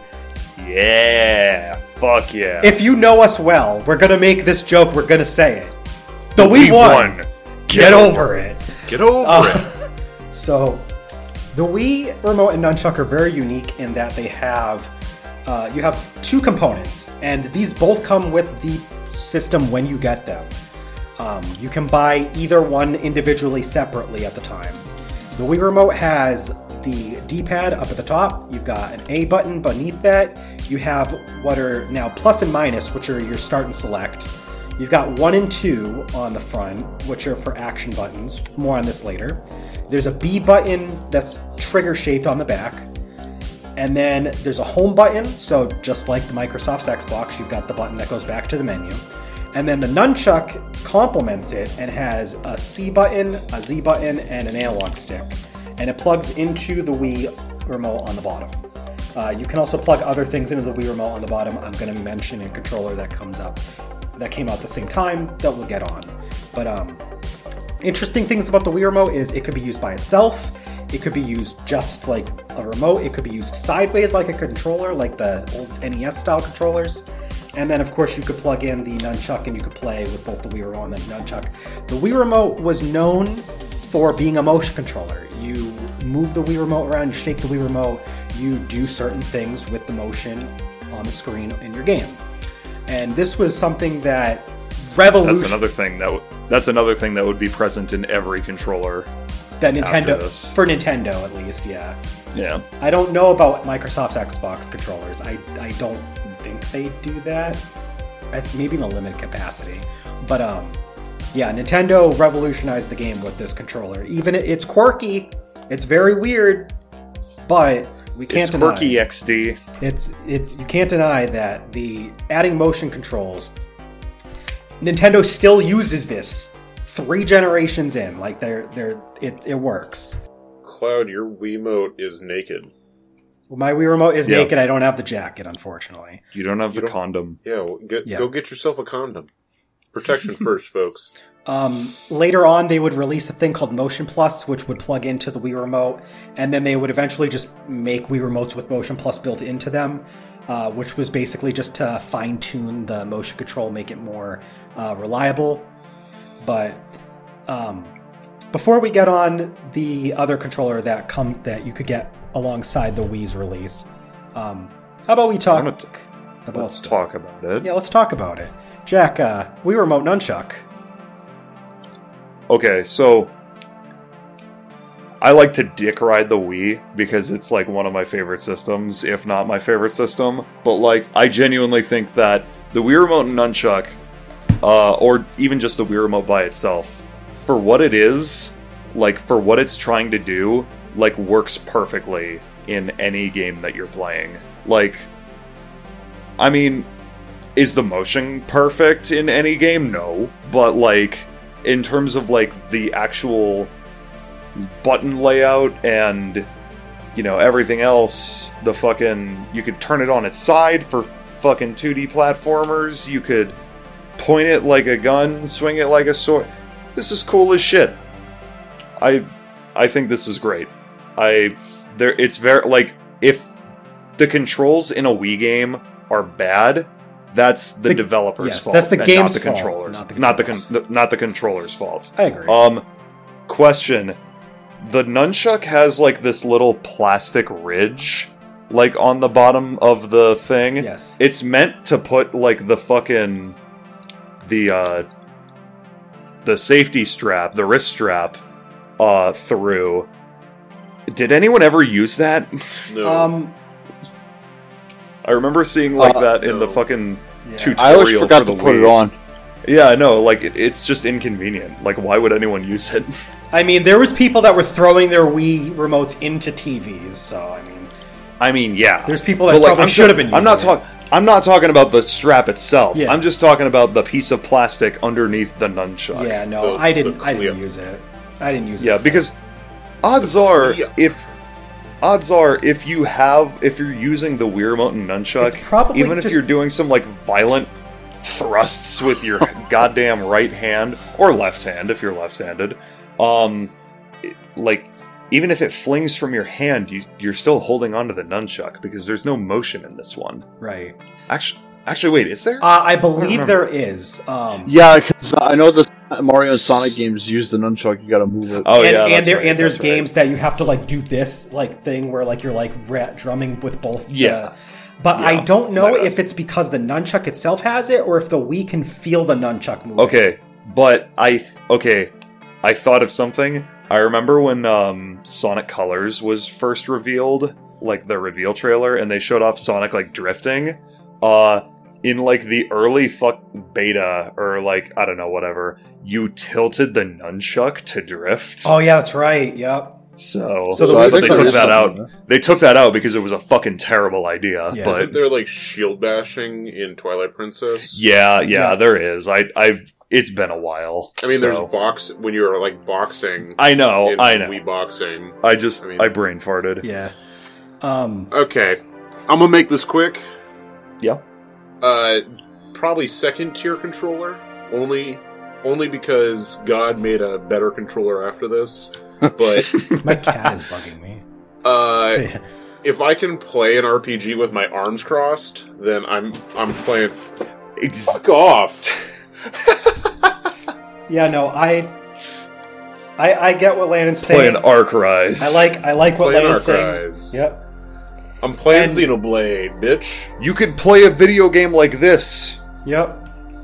with your arm behind your head if you're only listening and not viewing. Now, this is not the only controller that can do this because we'll get to that later, but this is definitely a comfortable controller. I agree with Jack. For what it does, it does it surprisingly well, and I think that's why it it got so popular.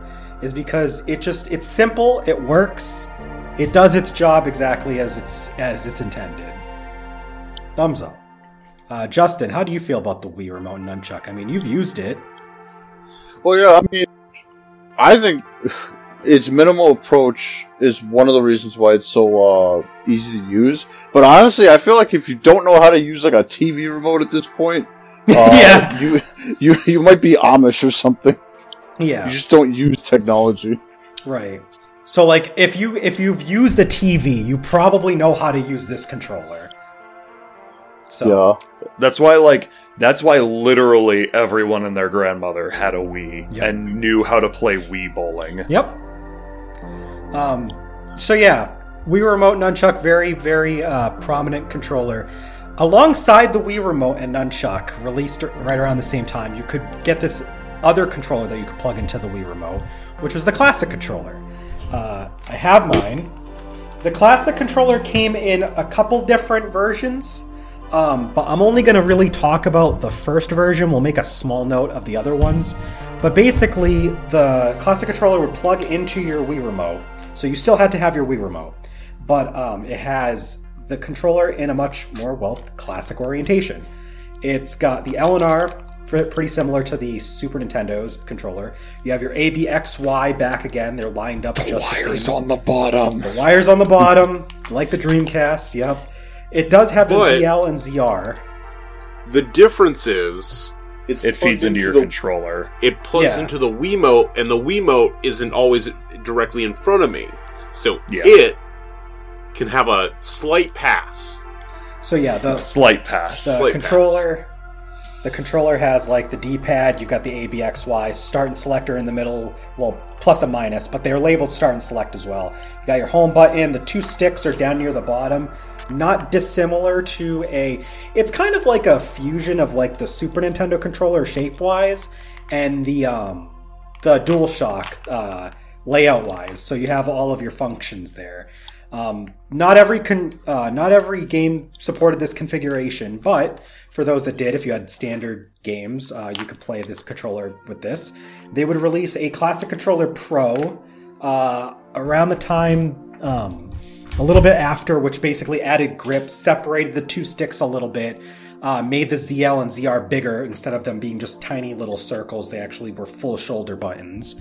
But I mean, otherwise, they were basically you know, you had a nice standard controller that plugged into your Wii remote and it played like a standard controller, and I like it. It's it's really nice. Um, they would basically keep iterating on this design for their quote unquote classic or pro style controllers for the other systems, which would again, just like the this one, would not be the main controller, but like an optional controller you could use. And we'll talk about the other ones when we get there. Um, I see Jack's got his black uh, classic controller. Yes, I have the Classic Controller Pro Nice. with handles and two sets of shoulder. Bu- Actually, do they both? they have two both sets have two sets of shoulder buttons, but Okay. the Z but the Z buttons on the regular classic controller are these little dots next to the L and R. Oh yeah. Instead of being it has, full, like- yeah, full shoulder buttons. Yeah. So if you're watching the VOD, he'll, he's showing you with the camera. Yeah. Uh, but yeah, how do we feel about the classic controller? Probably just some brief thoughts, I'm guessing. I have no experience with the original classic controller, but this I like. It's not the best controller I've ever used, but it plays Xenoblade, it plays Cave Story. That's all I really need. I think the D-pads on it on it's pretty good. Yeah, solid. Not the best I've ever used, but solid. Uh, Justin, do you have any thoughts on the classic controller, or did you not really have experience with it? Uh, a lot of the Wii peripherals I just ne- never ended up having. Okay, that's fair. Uh, and Landon, anything I- you want to add? Um, no, it smelled. It smells. I will say, and it looks like it's more of an issue on the original too. Like even on this one, I think the sticks are a little close together, yeah. but The, uh, it's- otherwise, It's not enough of a croissant for the original, and it's too much of a croissant with with on the Pro. So, gotta find that All middle right. ground. All right. Uh, we're gonna move on to the next system, which I'm gonna kind of crunch these the two versions of this controller together because they're very similar. But we had the six-axis and later the DualShock 3 for the PlayStation 3. Um, basically, it's just the DualShock 2, but they changed the tr- the L2 and R2 to these little triggers, but they're still shaped and formatted the same way that they were on the PS2. So you still have that weird shape. And for some reason, they're kind of hanging out of the controller, so they can kind of get pressed on a little too easily, I think. But um, just like the other two major controllers from Nintendo and Xbox, you have a new hub button with the PlayStation button. Uh, you got the A, you got the triangle, circles, X, uh, square, just like you did on the other controllers. Same D-pad, um, same analog sticks. Uh, six axis added the added some motion control. It's not nearly as fine tuned as the Wii. It doesn't have as much detail, but it's got some control to it. The reason why it wasn't originally released as the DualShock 3 is because at the time Sony had a lawsuit going on with Immersion. Immersion was trying to uh, claim copyright over the Rumble feature that the DualShock was known for having. They couldn't put the controller out in time as DualShock 3. They had to take the dual the um the Rumble out. They renamed they named it Six Axis. Then they came out the very next year, 2007, and they added the Rumble back. They named it DualShock 3, but it has the six axis motion support, so you'll see on the controllers that they have both DualShock 3 and six axis on them. Um, notably, Well- these controllers are extremely light. Hmm They're pretty Uh, the like the the one that lacks the rumble is like a fucking feather. Yeah. Oh yeah. Like even the DualShock 3 is super light. I'm holding it in my hand and this thing is light as hell. But yeah, the the six axis is even lighter because there's no rumble inside the controller. yeah. Um, I yeah, go ahead, Jack.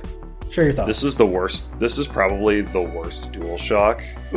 um, and it's just because of the fucking triggers. I They're agree. kind of bad. yeah, I agree. Um, and like I know, like a lot of shooters on the PS3 will primarily use like L1 is aim and L2 Or L or L, or excuse me, L1 L1 is aim and L2 or R1. R1 is aim, R1 R2 shoot, or whatever. L1 is aim, R1 is shoot instead of L2 and R2 Yeah, they would they would Uh, actively because- avoid using those buttons. because they knew these are bad. these are pretty It's- bad. yeah, no. But otherwise it's it's fine. It's a good controller. It's it's the DualShock 2. It just has these weird controllers, but it is wireless. Uh, and Yeah. the Wii remote Wireless, rechargeable. Yeah, the Wii remote had was also operated by AA batteries. So this is actually the first major controller to have a built-in rechargeable battery. So this is something. This is this is worth noting because a lot of controllers going forward, unless your name is Microsoft, uh, would have rechargeable batteries. So points for that. Uh, Justin, did you want to say anything about the DualShock 3 six-axis controller? Uh, this was like I think the one system where I had like both very. I mean, well, no, Xbox was that too, but you know what I mean. Uh, but like the six axis was kind of weird because it's like, why is this controller so fucking light? It's like, was the rumble really that fucking heavy? It's like Jesus. But like, Yeah, because they have to have like these weird. Um, I don't know what they're called, but they're these weird pieces that have to that clip two parts of the controller inside that shake, so they have a little bit of weight to them. yeah, but uh, I mean, Rip boomerang controller says Al. Yeah, we were originally gonna get a really ugly. Oh, Boomerang yeah, that one. So I'm so I'm so glad they didn't do that. the Thank thing you, like Sony, I, for just sticking with what worked. I of. said the PS1 sticks, uh, sticks. The grips look a little longer. I think just because of the absence of the the sticks. But the boomerang controller was like fucking way too long. Yeah, no, that thing is weird. But yeah, thankfully the DualShock 3 and DualShock 2 literally just it's, it's the same. They're the same shape. Just one of them's wireless. But and the they wouldn't actually both larger than change- like the the DNA of the DualShock controller until the PS4. Right. Um, Landon, you want to add anything about the PS3's DualShock 3 six-axis controller? Um, probably the best triggers on a controller, but other than that, it's hot garbage. Yeah, that's fair. All right. Uh, so we're gonna move on, and the next system is uh, got what Landon is going to tell you is the best controller. Ready? Oh no, Wii U. Wii I'm U not gamepad. I'm not saying it's the best controller. I'm saying it's God's controller. God's controller.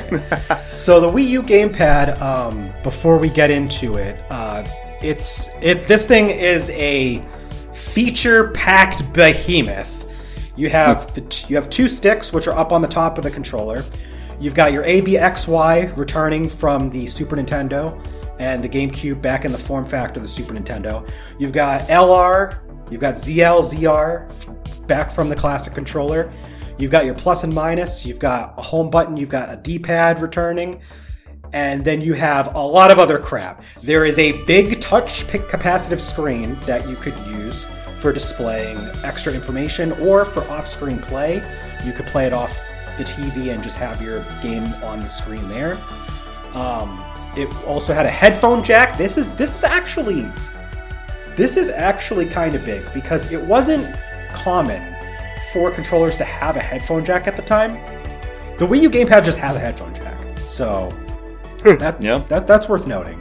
Um, It has gyroscopic motion control and motion control, so you could, you know, you still have the stuff with the Wii where you could use the gamepad, move it around.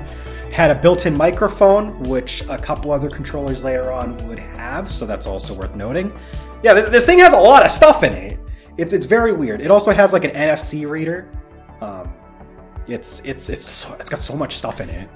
It's Um, God's controller. It's God's It- controller. It even Just like has Landon said. it even has a little button that lets you swap to TV remote mode and use it as an actual remote for your TV.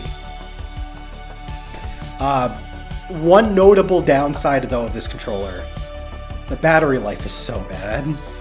like it's Absolute. it's the one thing I don't Dog like about it. Like this thing, it, this thing looks like it's uncomfortable. It's not. It has ergonomic grips on the backside. It's actually really comfortable. The battery life is just so bad because it has all this stuff in it, It's like you have three to four hours of battery life. That's it. You're basically tethering this thing to its charger. Or if you have had your jam pad, as we call it, for a long time and you've charged it a lot, it's much less than Oh, that. really? I haven't. Oh, yeah, oh yeah. goodness. My my gamepad lasts maybe two hours at most. Uh, I think I- it's something I- to do with basically have to- overcharging kills the battery. Yeah. Well, But it's just it's just a thing with controllers and anything with a battery. Yeah, that's just how rechargeable batteries work. Is you're never going to. well, They yeah, deteriorate over time. but it was Yeah. but it was already bad to begin with, and now it's Oh, yeah. worse. The- so The Wii U gamepad, it's in my opinion, it's not the worst controller. It is definitely comfortable. It's got a lot of you know good design features to it, but that is the one pain factor. It is literally the worst battery life of any controller that we're talking about today that has a built-in battery. It's, it's so bad. Uh, Jack, did you want to talk about the Wii U gamepad? Who is Good. who is Jampad? who is Who jam? is we'll Jampad? We'll never fucking know. Um, Jampad is it's good. I like it. It's not like it's not. I think it's best used when it's like assisting another controller, and I say that like for example, Pikmin three. The best way to play that game is with a Wii remote and nunchuck, and then having the gamepad in your lap as a map screen. Ah, and like for that, it is excellent. As a regular controller, it's good. I don't dislike it. I used it for Splatoon for like a hundred and seventy-five hours or some bullshit. I don't know, because the fucking which we'll get to, I assume. The Wii U Pro controller doesn't have uh, motion control in it, so Oh yeah, we'll be talking have to about use the jam next. pad. Um, But yeah, the uh, Wii U gamepad, uh, Jack mentioned it. It is it is really nice to be able to use that motion control for certain games like Splatoon. Um, you haven't played Splatoon properly if you're not using the motion control with that. It it works surprisingly well. Um, one thing I like to do is I like to like have like a streaming app on my TV, and I would actually use the screen on the gamepad to play my Wii U game while I'm watching TV. So I liked I liked being able to use the off TV play feature of the gamepad. I thought that was pretty neat. Um, but basically, I've said everything else that I want to say about it. Uh, Justin, what did you want to add about the gamepad? I actually did initially think that it looked kind of dumb, but like I, I think it's just like a thing versus like you know you looking at it versus actually using it. Right. 'Cause- yeah. Yeah, actually, it's pretty nicely in my big fat hands, so it's like you know it, it's not hard to like hold on to. Um, and I like I like the little uh, screen in the middle because it allows you to do certain things that uh you know sometimes you need like an extra window for, unlike Yeah. other consoles. So you know it's got a lot of utility uh, for it. It's just you know it just kind of sucks the Wii U didn't really you know uh, do as good as they wanted it to. I have a question. Do you guys remember when uh, the Wii U was first revealed in E E3 2012? Yeah, it- and it- the, it didn't have control sticks. It- It, had It had the pads, circle pads that the Oh, 3DS God. used. Yup, like I the remember it. 3DS. Yup, That they that originally had, that was a prototype. that probably would have been bad if it released like that. Oh yeah, Yeah. Yeah. I'm so glad they just stuck with the sticks that they had for the Wii Remote Nunchuck and just like spiffied them up. Like, I like that Nintendo doesn't always follow like industry standards for control design. It's sometimes get a little bit too eccentric. Oh yeah. Uh, Landon, did you want to add anything to the about the Wii U gamepad? God made it perfect. I don't know what you're talking about. when God Oh. himself, or herself, or their self, made the Wii U game gamepad, flawless. Um, Anyway, so yeah, we're gonna move on. Also released alongside the Wii U as a as a s- optional side controller you could use because it doesn't have all the features, so you can't use it the same way. Was the Wii U Pro controller, and the Wii U Pro controller Awful. basically takes. Uh, you don't have the um, you don't have the screen, so you can't play off off the TV with with it. Um, they basically took the form factor of the Wii U, shrunk Wii U gamepad, just shrunk it down to a regular controller. Um, one thing about this controller is for some reason it has an 80 hour battery life. What the fuck? That thing is insanely packed with its battery. It has the it has the opposite problem of the gamepad. This this thing will last for a forever. long fucking time. Yeah. It, Satan themselves made this controller. Hell yeah. Um, unfortunately, Praise the, Satan. the Wii U Pro controller, like Jack was mentioning, it doesn't have all the same features as the gamepad. It does not have motion control. Um, to my knowledge, you usually cannot wake the, the Wii U up out of sleep with the Wii U Pro controller. At least in my experience, I couldn't. I don't remember if you can or not. Actually, it's been a long time since I've actually used. This I thing. remember I if I was turning on my Wii U, I always had to use the gamepad. I couldn't use the Wii U Pro controller. Um, but other than that, um, I use the Wii U Pro controller a lot more than I use the gamepad, only because the gamepad just had that bad battery life. I think overall, as a controller, the gamepad is probably better just because of all the features it has. But the Pro controller just feels really nice. Like I know a lot of people feel, find it weird that both the sticks are up at the top, so the A, B, X, Y are actually down near the bottom, and that is weird. Like that's the only controller that does this. I mean, the gamepad does. Well, besides the gamepad, but it's the only like standard standard controller design that has Standard croissant cons- controller. Yes, we'll call them sta- croissant controllers. It's it's the only croissant croissants and rectangles. that does that. It's it's very weird, but I thought it was really comfortable. I loved that thing. It's it's weird, but I I find it endearing. I like it. It's definitely, like Cloud said, it's definitely missing features, and like it feels a little cheap, I guess. Um, it's like not perfect, but I mean, for like casual playing of, uh, trying to think of a game that would you could use this with and not lose out on any features. Uh, Uh, Mario Kart. Yeah, Mario Kart. Yeah, I but I mean- need to be able to see the track on, on my crotch, so. Yeah, but how often are you looking down at your crotch during Mario Kart? Landon does it all the time. I'm Have sure you ever Landon, you do it all the time. Have you ever played Mario Kart with me in the same room? The No. answer's no, we didn't actually play Mario Kart. No, we didn't. I had to think about it. Um, have you ever played using the Wii U Pro controller the correct way, which is strapping a Wii Wiimote on top of it? yeah. Fuck yeah. That's what people would do. That's what They would take the fucking. that's what Nintendo The Wii told you to do. Yeah, you fucking tape a goddamn Wii remote to the back of the Pro controller. So Wait, that they were telling motion people to do this? Yes. Yeah, it's a real thing. Wow. Remember the fucking lore scroll from Splatoon 1?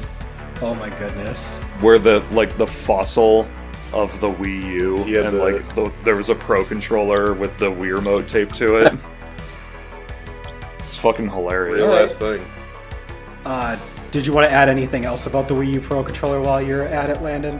What? No, like I said, Satan themselves made it, and it was. I mean, it was. It's, I I don't. I never owned it. I just uh, threw them at people. Right. Yeah. Uh, Justin, you mentioned when we talked about the Wii's classic controller that you didn't really play with these other uh, side uh, first party controllers. Did, so I'm assuming you didn't get any experience with the Wii U Pro controller, did you? No, I, I never owned it. Okay.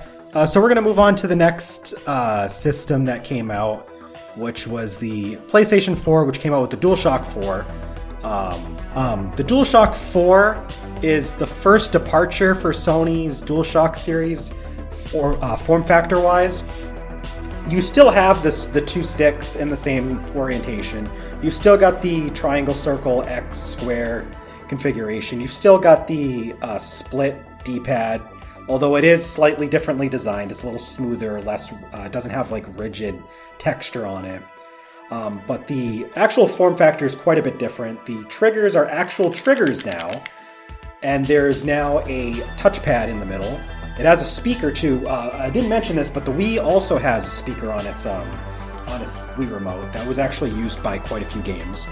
Um, well, the DualShock 4 also incorporates a speaker and also has replaced the start and select buttons with options and share. Uh, from this point forward, we're going to be seeing controllers having a share button so you can like save content like screenshots and videos and like share them to social media where they integrated social media into their systems. The controllers had a button to service this. Uh, there's also a light bar display that the DualShock would have, and it would tell you whether this it was charging. Uh, it would tell you your player indicator. It could do other color shenanigans. And then one weird thing that they decided to add was a touchpad. Uh, it can be touched in a couple different ways for different button presses. Can be used as a sort of cursor, so you can like move your finger around on it to like type stuff up. It's it's really To- weird. To quote the Nintendo DS ad com- ad, uh, the ad campaign, touching is good. Touching is good. And and to quote School Days, not School Days, Oh, the other one. What's the good one? The Green Ghost- Green? Ghost no, Story? Ghost Stories. Ghost. Oh, Touch me. touch me harder. um, so yeah, this the DualShock 4 changed quite a bit for Sony's controllers. It kept everything mostly intact, but added some new features.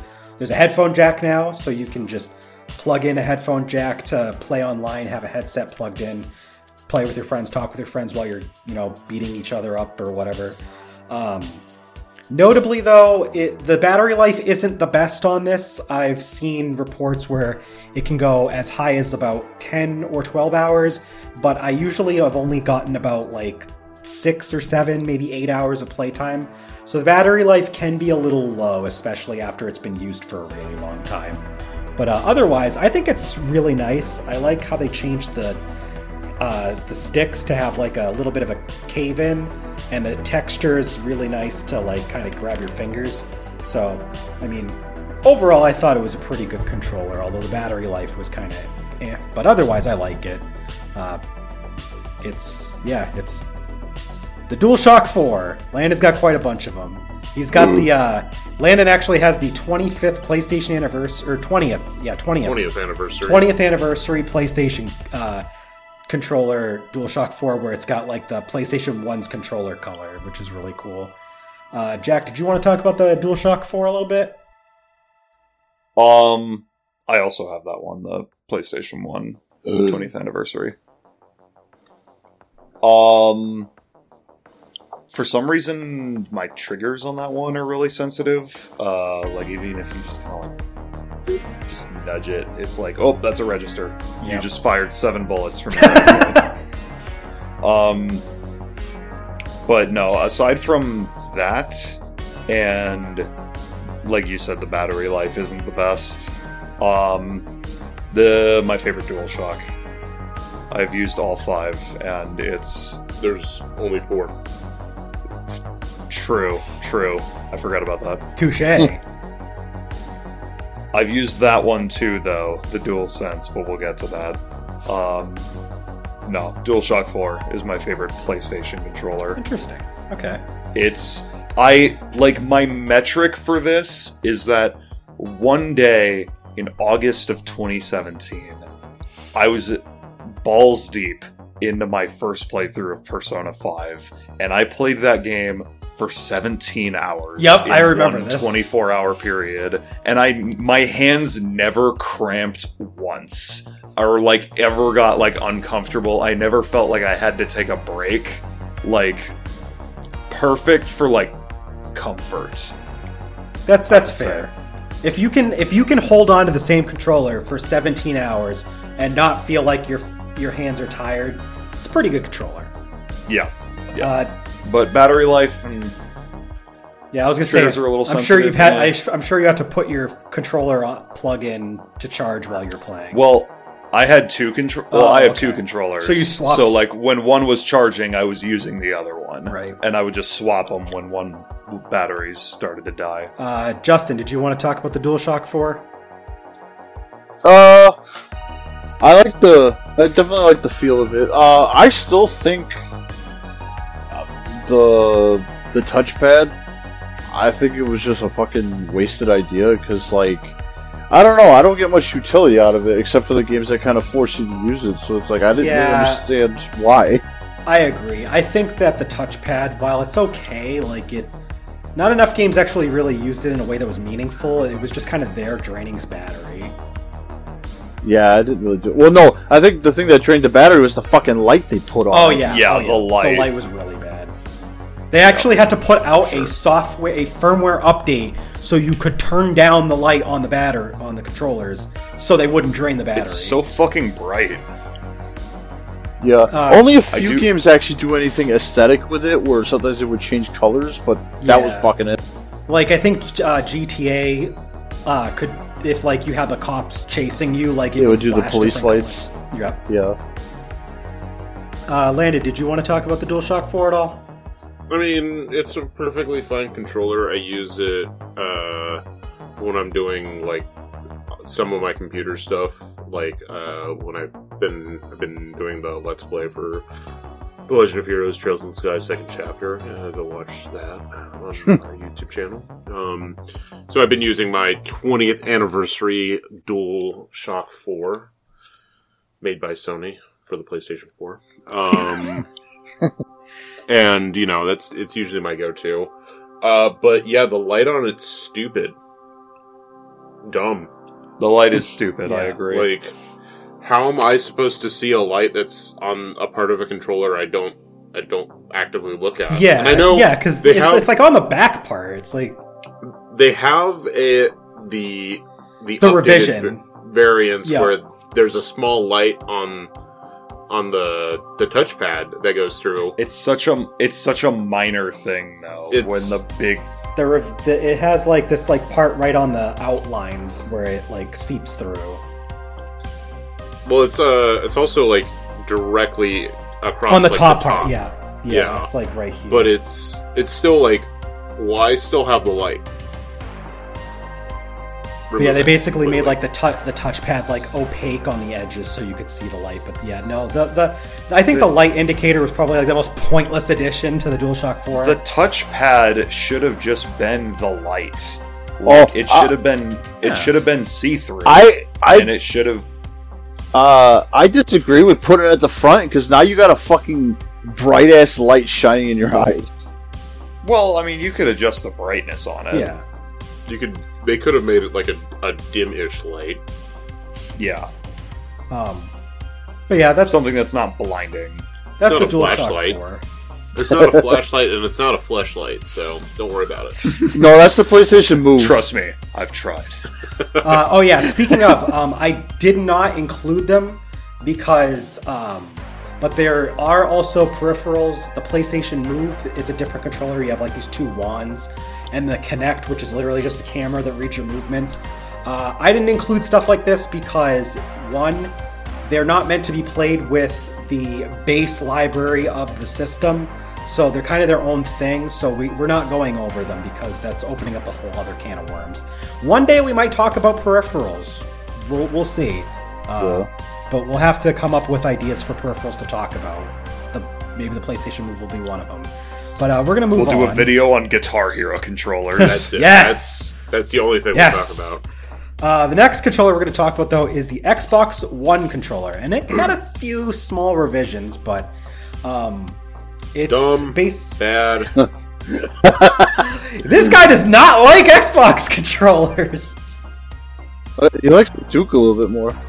Um, so the Xbox control uh, One, it basically kind of just took the 360 controller and just kind of revamped it a little bit. You've got your sticks that are offset.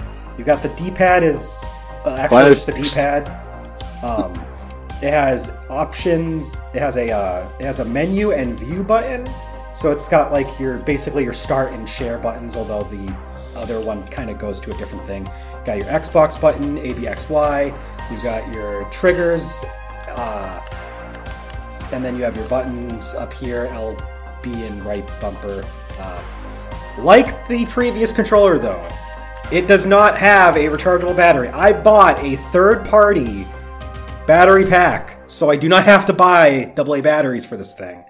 And it comes with this weird, ugly, deformed cap that doesn't quite match the rest of my controller, but only kind of sorta.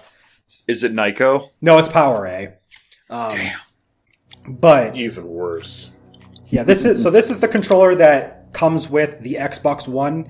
Uh, this version that I currently am holding in my hands, if you're watching the VOD, is actually the One S revision because they did revise it. Um, originally, the Xbox wireless controller did not have a headphone jack. It had this weird little input, and then if you plugged in an adapter, you could then plug in a headphone jack. And there was like a little module that you'd have that would control the uh, the headset. You had to have your volume up and down, your mic muting, stuff like that. But you had to plug that in in order to plug the headphone jack in. The Xbox One S actually just added a headphone jack, the the revision for that. Um, this didn't come out though until like 2016 or so, whenever the Xbox One did, uh, One S did rather. Uh, the original version, as you might be able to see on the screen if you're watching the VOD, notably has uh, does not have a consistent um, design throughout with like material. It has a glossy top where the Xbox button is housed, and then the rest of it is the matte design. Um, but uh, I we'll we'll just go around the room. We'll start with Jack. Jack, how did how do you feel about the Xbox One's wireless controller? What experience do you I, have with it? I have a little bit of experience with it. Um, friends that have one, but I like it less than the 360 controller. Something about it just doesn't like feel quite as natural. It's the shoulder buttons are like, if I remember correctly, The triggers shoulder buttons have a are weird like angle to them. they're yeah they're angled really weird, and the shoulder buttons are like hard clicks, right? They are. They're not like soft. Yeah, I'm not. I'm not a fan of that, honestly. yeah, because they don't like they, they you have to press them in more than you do the ones for the 360. Y- yeah, I'm not. I'm not wild about those. Like the bumpers on the fucking 360 controller, they're like soft, but they're still clicks. Like, like, you know, That's fair. It's pretty so- pretty fucking solid. And the D-pad is better, but it's still not perfect. I don't know, something about it just doesn't quite feel right. But uh, I mean, otherwise it's fine. It's just, I mean, I I've haven't touched a Series X, so I can't say for sure. We'll- but we'll get to three, that. but I mean, uh, between between this one, this one, and that one, I like that one the least. Oh, the But Xbox than One the S, and yeah, it's better than the Duke. Um, so this might be a bit of a hot take. Uh, I might be the only one that feels this way. This is one of my favorite controllers. The only thing I don't like about it is the fact I had to go buy a third-party battery to power this thing. I don't like that. But other than that, I mean, it was $15, so I can't really complain that much. But I love this controller. It is super comfy. I don't mind the triggers that much. It is a little funky. I don't think they're quite as good as the 360s, I'll agree. The D pad, though, I have to disagree. I think the D pad's solid. I don't think it's quite as good as like Sony's uh, controllers or some of Nintendo's D pads. Those are hit and miss, but some of them are better. The D pad, though, is perfectly fine.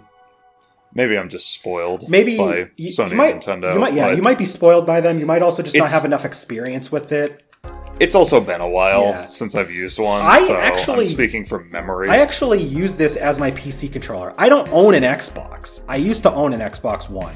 I don't have an Xbox One. I use this for my PC. I play. I've played uh, Legend of Heroes: Trails of Cold Steel with this. I've played Dragon Ball Xenoverse 2 with this. I've played Touhou games with this. This controller is one of my favorite controllers. It was like the first controller that I was like, this feels really, really good.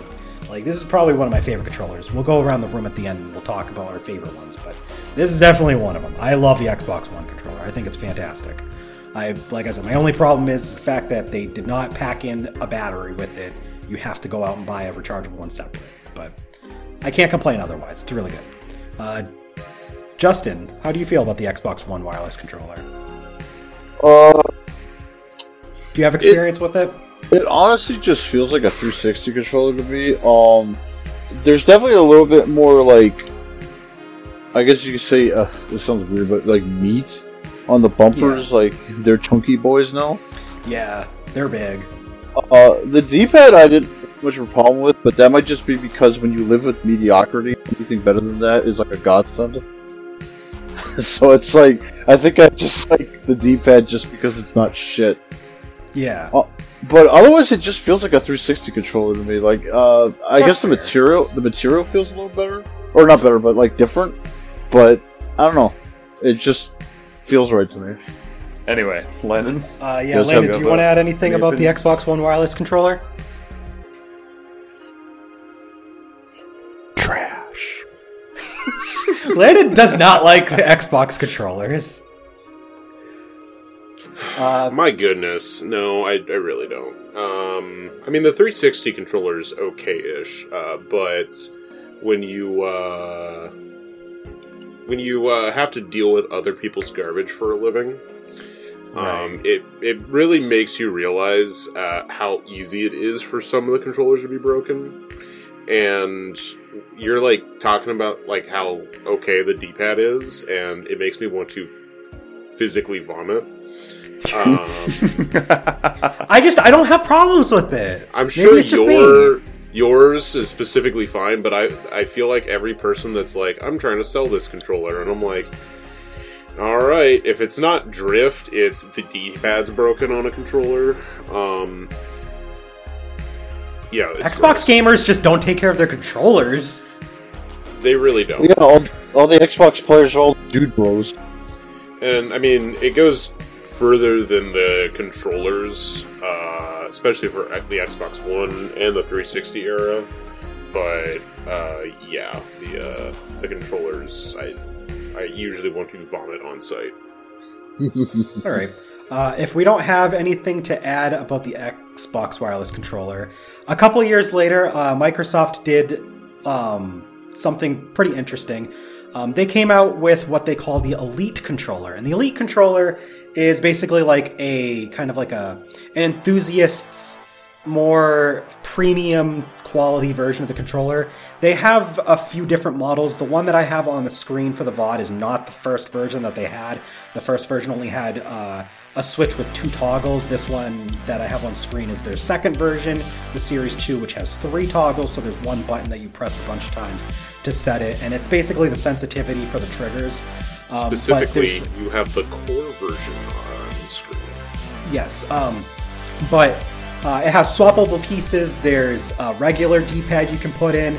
There's this weird like uh, disc-like D-pad that you can press. It kind of looks like a bent-up version of like the um, the thing in Mario Sunshine that has like the reflective coating that you like can walk on from that one level. I don't know the level off top of my Oh, head. from Sirena Beach. yes, yes, that. It, it looks kind of like that, The but it like fucking folded up. the mirrors. Yeah, it looks Yeah. kind of like that folded up, but it's got It's like just a circle pad. yeah. It's basically it's basically like a circle pad. There's different like sticks that versions of the sticks you can swap in and out. There's like different heights you can use. So like I know some people they'll take the uh, right stick that controls the camera out and they'll put in a taller version that comes with it. So like you have more fine control over the camera, stuff like that. Um, so yeah. Oh, Jack's uh, Jack's Jack's getting up. He's he's got something. Uh oh. Does he have an elite controller? I don't have something. I have to pee. Oh, he has. Listen, All right. Well, he's he's Even gonna go better. Um, I'm gonna say so. I don't have experience with the Elite controller. I briefly held one. They also have these back paddles that you can remove and uh, attach and assign to different functions as you wish. Um, and this was the sort of thing that like a lot of third-party controllers were doing a lot of these weird things with like paddles and stuff like that. So Xbox came out with like a premium build. You got like a more heft to it. It's bulkier. It's a little bit more. Uh, it's a little bit less plastic, a little more metal. Because of that, it's a lot more expensive. You typically find the Elite controllers are in the range of about 160 to 200 dollars, depends on which version you have. Um, like I said, I don't have a whole lot of experience though with them because I didn't have an Xbox, so I wasn't enthusiastic enough to get an Elite version of the controller. Uh, Justin, have you ever used an Elite controller for Xbox? Nah, the base the base one is just fine for me. Yeah, that's how I felt. What about you, Landon? I'm sure you've sold them. I'm sure you maybe have have taken some in as trade in. Maybe. I mean, yeah, I've I've dealt with them out of all of Microsoft's controllers, uh, the Elite Series controllers are actually pretty nice. Uh, specifically, uh, the Series Two. Um, Yeah. uh, those ones. Uh, the Series One were eh, uh, but the Series Two, they I feel like they went back and refined it. So if there's a controller that I that gets my uh, sideways thumbs up uh, for me from Microsoft, uh, this controller, but uh, it's too expensive. So Yeah. we'll take that sideways thumbs up and we'll move it back to a down a, a downward thumbs up. Um, Jack, So- did you have anything to add? Thumbs down. Not a damn thing. Ah, damn thing. All right. Do you even know what controller we're on? Yes. Xbox Elite controller. Um, so next up is the Joy-Con for the Nintendo Switch. Uh, we're already we're, we're already on the final stretch, guys. Um, Joy-Con has a lot of the features that were in at least the Wii Remote or the Wii U gamepad, and they just kind of like smorgasborded everything together. You've got HD Rumble, which is a new, unique version of Rumble, which is like more fine-tuned vibration, kit tailored to certain contexts. Uh, you have the plus and minus button returning, which are actually shaped like plus and minus buttons. Uh, A, B, X, Y are back. You have the ZL, ZR, L, and R buttons are still back.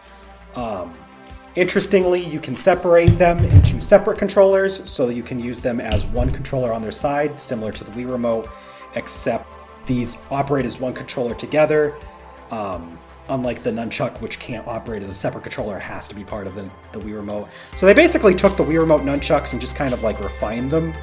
Um, you also have a home button. Finally, Yes. finally, we can play RPGs with our arms crossed again. Yeah, Perfect. they finally they finally brought it back. We finally got it back, guys. Um, one thing that's I found interesting is that if you have it sideways, they did incorporate a set of shoulder buttons that you can use, and they still will often have games that make use of the uh, LNR or ZR ZL that are are on the backs of your on the sides of your controller now. If you're using it sideways. Um, you can use them separate. You can use them in a grip and use it like a standard controller. Um, yeah, these are like I know some people find the Joy Cons to be a little too small. I think they're just about the right size. Uh, I really like these things. These things are cool as shit. I literally the one thing I like don't like about these Joy-Con drift. Yeah. Um, Like I I mean, I haven't personally experienced it, Yeah, thankfully. I'm pretty fucking careful with my Joy-Cons, and honestly, I use the Pro controllers way more than I use the Joy-Cons for most games, unless I'm strictly playing handheld mode. But uh, these are good. I like them. It's just the Wii Remote and Nunchuck again, but different. yeah, that's pretty much it. Um, The drift is bad, Yeah. though. Uh, unlike the Wii Remote Nunchuck, these obviously have built-in batteries. They typically last about 15 to 20 hours, depends on usage. Uh, oftentimes, I'll find that uh, the right one will go out a little bit faster because it has slightly more features packed into it. It's got an NFC reader. It's got um, infrared sensor on this side, so it does. But they they last quite a bit on one charge, and they will charge while they're on the sides of the system, even if the the system's not docked. And obviously, they'll charge with the system if they're inserted into the dock. So, I mean, these things are super modular. I really like that. They service the modular nature of the Switch incredibly well. Um, you'll notice that they split the D-pad up. If you're watching the VOD, you'll know, or if you see it on the screen, or if you have your Not own a fan of that controller. either. They did split up the D-pad It into makes- four buttons. It makes sense. They they had to do it. It was a necessity, yeah, but it's weird. it's weird. It's it's so that you can split it up and it's uh you get like a one for one for when you split the two controllers up. But it is is definitely a little different. Um, but yeah, I, I like the Joy Cons overall. I think they're really fun. I used them for most of my playtime. Uh, Justin, how do you feel about the Joy Cons? Uh, I mean, I like them when they're you know put together. They're a little like controller thingy. I don't know what you call that. Uh, grip. Dog ears. yeah, because when you take those apart, you have giant man hands like me. God, they're a nightmare to fucking use. But like, I like them. Uh, I heard my sister apparently had the Joy-Con drift, but she apparently fixed it. I don't know how you do that, but like, uh, so if there was Joy-Con drift, uh, I've never experienced it. Like, I know, I know, uh, because I've had other controllers where the analog stick got a bit fucked up. So I can, you know, I understand that that's a bit annoying, but personally, I've never experienced it. Yeah. Um, Landon, did you have anything to add? You've had a lot of experience with the Switch. Um, yeah, they're all right. Uh, they're just without the grip. They're not super comfortable. Oh, yeah. Yeah, that's fair. Um, I'm talking like strictly with just the, grip. Joy-Con itself. Yeah. Yeah. Um, But, I I didn't mean, mention. Oh yeah. go Other ahead. than that, it's they're they're suitable. I mean, I I just like Jack. I I use them mostly when I'm in handheld mode. Um, and even then, I'll still use a pro controller when I'm in handheld mode. So, Um, because I I- do tabletop. I didn't mention, but aside from the grip that they can be slotted into to be a standard controller, they do.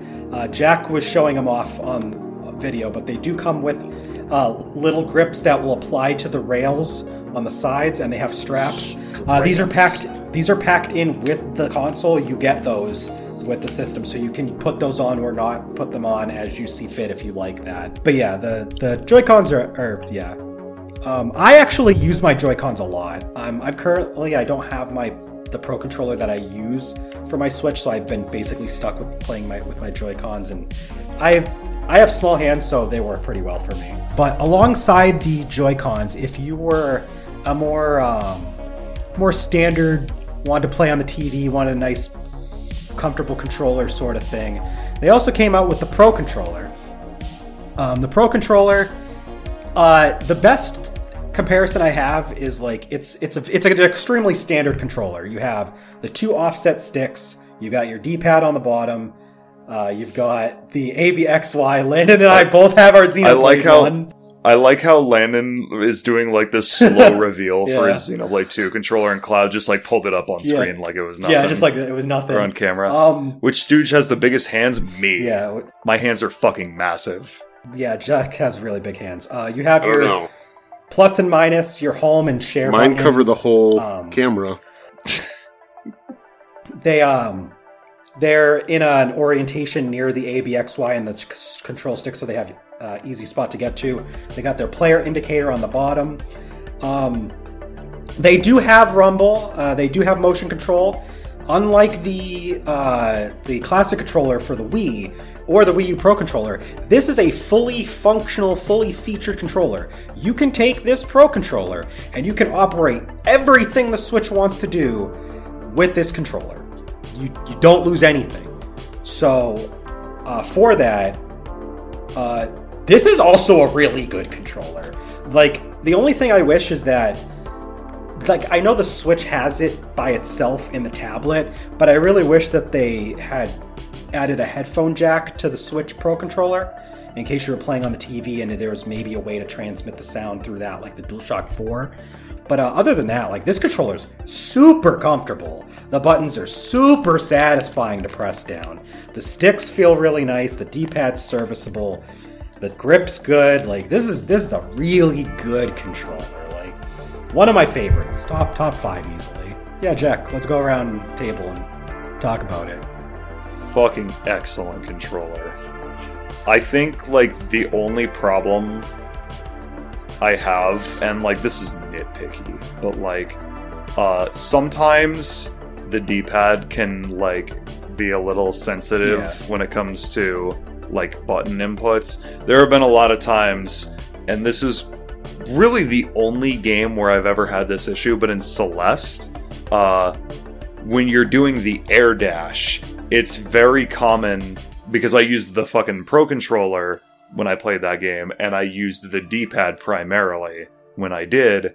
And there have been a lot of instances where I died because I meant to go either like straight or I meant to go like straight right or straight left. And it's like, oops, did you mean to angle up or down? Yeah. And I'm like, No. And that's a problem with a lot of Nintendo's D-pads after the N64 and I think GameCube, because the D-pads used to have like this pivot, but the pivot also could wear out over time, and I guess they just gave up on the concept of having that pivot. So it's really easy to Yeah. press on multiple inputs at the same time with this thing. yeah. So I, I, I do agree with Jack. Uh, that is one small little nitpick, but otherwise it's yeah. Uh, Um. what else do you Yeah, want to talk I mean, like- This thing has a know. 40 hour battery life too. This thing has a really big battery life. You pay $70, you actually get $70 for a controller out of this. Yeah, I remember people like bitching and moaning when the Pro controller came out because of how expensive it was. Because I think it was the first controller to cost seventy dollars. Yep. Um, that's the standard now, but um, I remember when I bought my Switch, and I tried doing uh, when I was like playing on the system or like playing on the TV, I would uh, use the Joy Cons and the dog ears, and I'm like playing Breath of the Wild, and I'm like, this doesn't feel quite right. So I ordered a Pro controller, and it was like it was seventy dollars, but I'm just like, man, I don't regret it. Uh, this is the same Pro controller that I've had since the beginning.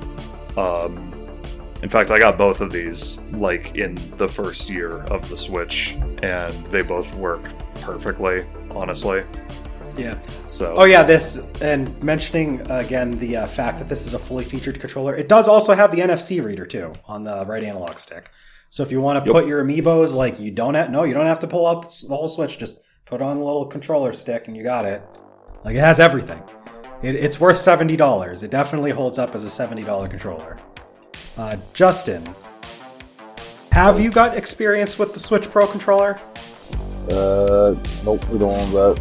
Yeah, I, I figured no because, like you said, you didn't get the Wii U Pro controller, you didn't get the Classic controller, so I figured you probably didn't get the Switch Pro controller. Uh, Landon, how do you feel about the Switch Pro controller?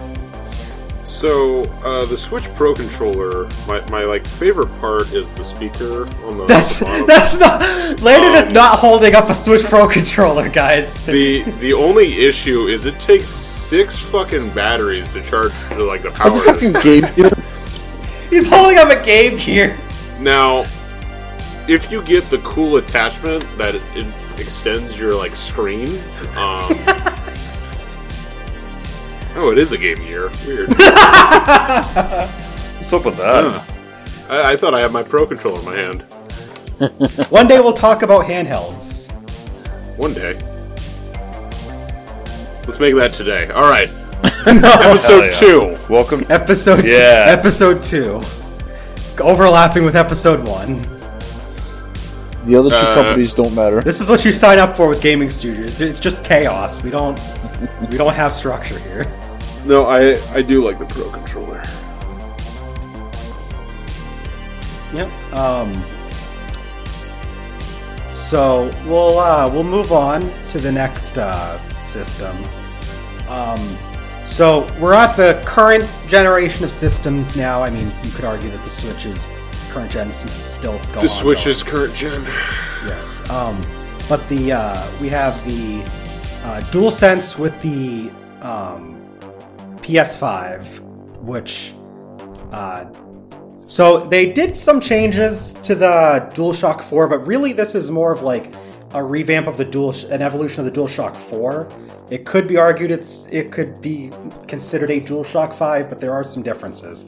Uh, the main difference is is um, so I mentioned back with the Switch, we had the HD Rumble. It was a more fine-tuned version of vibration, more uh, more uh, context-sensitive haptic feedbacks, and the DualSense basically incorporates that.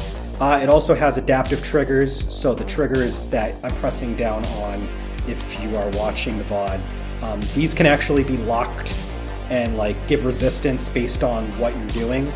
Um, I believe that some uh, Xbox games have made use of like the Xbox 360, but not quite on the level that these do. Um, the PlayStation 5's DualSense controller also has a built-in microphone, which has a button that you can turn it on and off. So you can actually just speak right into the controller, and it'll just do everything uh, for your commands. Uh, with the PlayStation 4, they used to have like the PlayStation camera, and you could like talk to do voice commands and have them do stuff. Well, you can just do it from the controller now. You can just be like, "Hey, PlayStation, do this thing," and the controller will be like, "Oh, hey, tell the PS5 do this thing." Um, otherwise, it's pretty much the same as the DualShock 4. The touchpad has been changed uh, shape-wise to be a little bit more angular, so it's a little easy to access from with your uh, fingers from far away. The uh, circle, X, triangle, and square are now no longer on a little platform. They actually are just flush resting with the rest of the controller. So you have like a, they're naturally curvatured with the rest of the controller. I don't even know if that's a word. The L1 and R1 were uh, largened, so they're actually just about a little bit as big as the uh, triggers now. Um, the PlayStation button now is now shaped like the PlayStation logo, which I think is kind of cool. Um, the back texture for the grip is got the little PlayStation button logo design. So you've got the triangle, X, square, and circle, like in really, really tiny texture on the back, which I thought was cool. Uh, it's two toned. They come in different colors. The base mod uh, one that you get with the console is going to have the white, but you can get black, blue, you can get pink. There's a bunch of different colors, just like with a lot of other controllers. Joy Cons have like a million different colors you can do. Um, other than that, like I said, same features. They took out the light bar and they just incorporated it into the area surrounding the touchpad, so that's good. Um, better battery life than the DualShock 4 as well. You can get a good 10 or 12 hours out of game time with it. If you have everything turned down, it's basically closer to 12. Um, but yeah, I, I like this thing. I think this thing is really spiffy. Um, this and like the Switch Pro controller are probably like my two favorite controllers. This one just wins out just a little bit just because the extra features it has, like the microphone, speaker, uh, stuff like that. But yeah, really solid controller. I, I, I really like it a lot. It's going to go down as one of my favorites. Uh, Jack, you said you had some experience with the DualSense. Yeah. I played Woe Dave on Yeah. it, and I used it to access the Blu-ray menu for Bobobo. So, I have experience, We'll say. More experience but than it me. plays Woe. It plays Woe Dave pretty well. So, yeah, no, it's it's good. I like it. I I have literally only used it in the week long trip that I took to Landon's place. Yeah. and that's it. and that's So, why he has I don't more know anyone that I- me. I don't I don't know anyone else that has a PS5 in real life. It not in, I, in Like, real this life. is real This isn't real life. This is a simulation. in my general vicinity that I have immediate semi. Well, yeah, because the only people that have a PS5 is in their dreams. you know, honestly, I that's fair. That's fair. The only people that have PS5 are are you know yeah no okay. Uh, Justin, did you want to talk about the PS5 DualSense? I know that uh, you have a family member who has one. You do not actually have one yourself, but you maybe you've used it a bit. Yeah, I mean, it.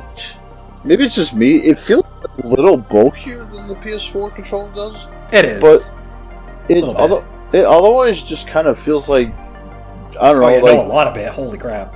it honestly just yeah, it honestly just feels like the PS4 Chunk Edition. So it's like I don't know. It it just feels like it's a little fatter, but otherwise it almost doesn't feel like I changed controls at all. Like maybe that's just me. Okay, uh, Lana, did you wanna? Did you have anything to add about the DualSense? It's I, um, it's I mean it's kind of a the the bottom of the handles have a weird edge to them. And Yeah, they have like this weird flat edge. So And like if it. your hand yeah, if your hand touches that a lot, I can understand why that's cuz the DualShock 4 doesn't have that. It's nice rounded on the bottom. But the DualSense So- has like this weird like flat part. I'll give the DualSense uh, a zero out of ten. Strong, like big recommendation for me. Zero out of ten. I don't know whether this is good or bad. Like Just put it in the fucking garbage. What are you doing? strong Yeah. recommendation, put it in the garbage. Yeah. Yeah, 0 out of 10, it's I. You know, I don't, I don't know. perfect. I don't know if this makes sense, but like the controller honestly feels like this is the digital age. Like this is like a it's very robotic controller. feeling, right? Yeah, It, it- it definitely feels very like futuristic. Back Yeah. to that fucking robotic croissant. the Um, Seto Kaiba contr- uh, console. Yeah. The sticks are pretty much the same as the DualShock 4s, although they are he- more heavily textured on the outside. I noticed as well. Yeah. So yeah, that's the DualSense, and then uh, the Xbox Series X came out around the same time, and they revised their controller. Um, the Xbox Series X version of the Xbox wireless controller really only changes like two things. Oh, is this the dirty deep- controller? The D-pad has now a full circular design again, but the D-pad, it's it's it's weird. It's like a mix of like the Elite controller and like the Xbox One controller, but it's like halfway in between. It's not really like either or. You've got like that this weird like folding nature to the uh, cardinal directions, um, and then there's a share dedicated share button in the middle. Um, and that's pretty much it. Like it, it has everything the same.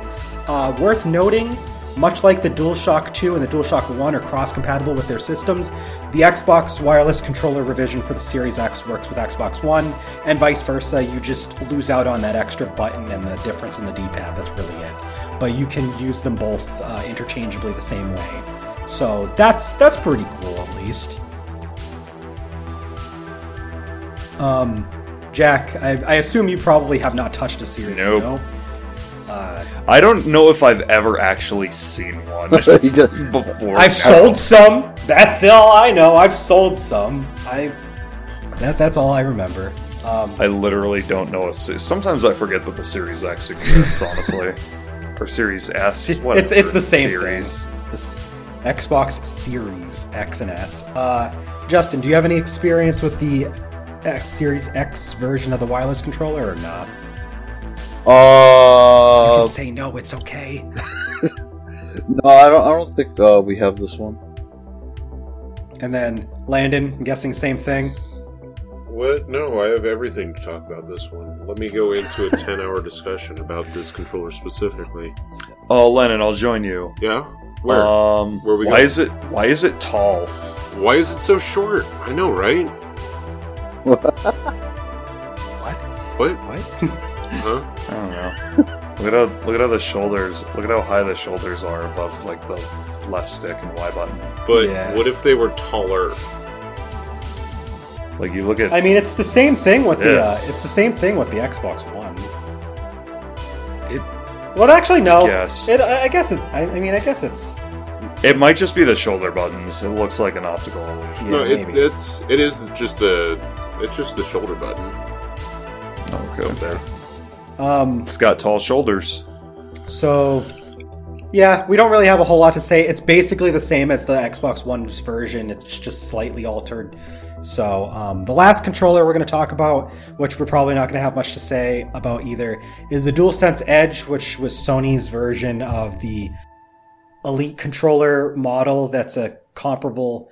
Uh, you have like more. You have some like swappable elements. You've got paddles on the back of the DualSense controller.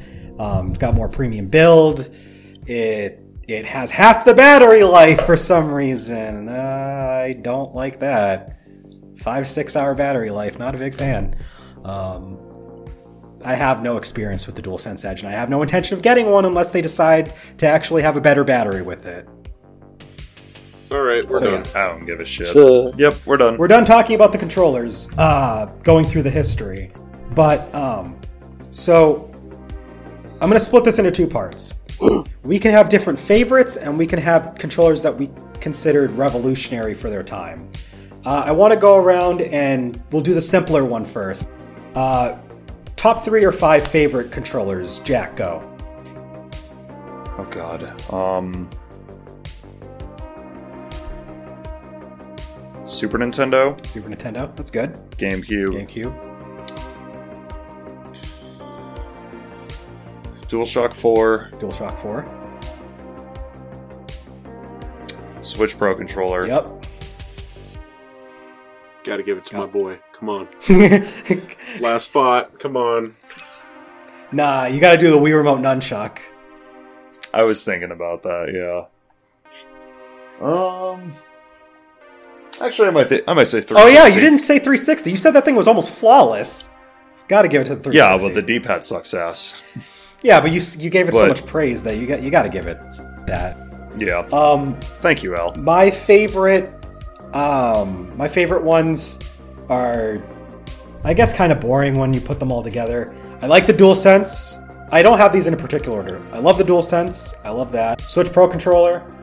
Really, really good. I like the Xbox wireless controller. Uh, I only have the Xbox One version, so that's the one I'm going to go with. Um, Super Nintendo because of how much I played with it, and the DualShock 2 or DualShock 1 will be my picks because I have too much experience with the DualShock 1 and 2 to not have this as one of my favorites. I've played too many games with this thing. So, yeah, those are my five. Justin, what would you say are your favorites? Uh, definitely 360. Uh, I'm still a whore for the Genesis. I can't deny that. Uh, I I like the Dreamcast controller because you know, you, uh, like I said, if you like the Xbox controller, I don't really think the Dreamcast controller is that different. Uh, it's just differently Yeah. shaped. Um, Just has doesn't have a second stick, but the games didn't really need it. Definitely the PS2 controller. I love the shit out of that fucking controller. DualShock 2. And mm, what would my last one be? Probably like I didn't. I definitely wasn't as enthusiastic about it as you guys, but I definitely like the the Wiimote. Okay. Very interesting picks. I like them. I like them. Uh, Landon, what are your favorite controllers?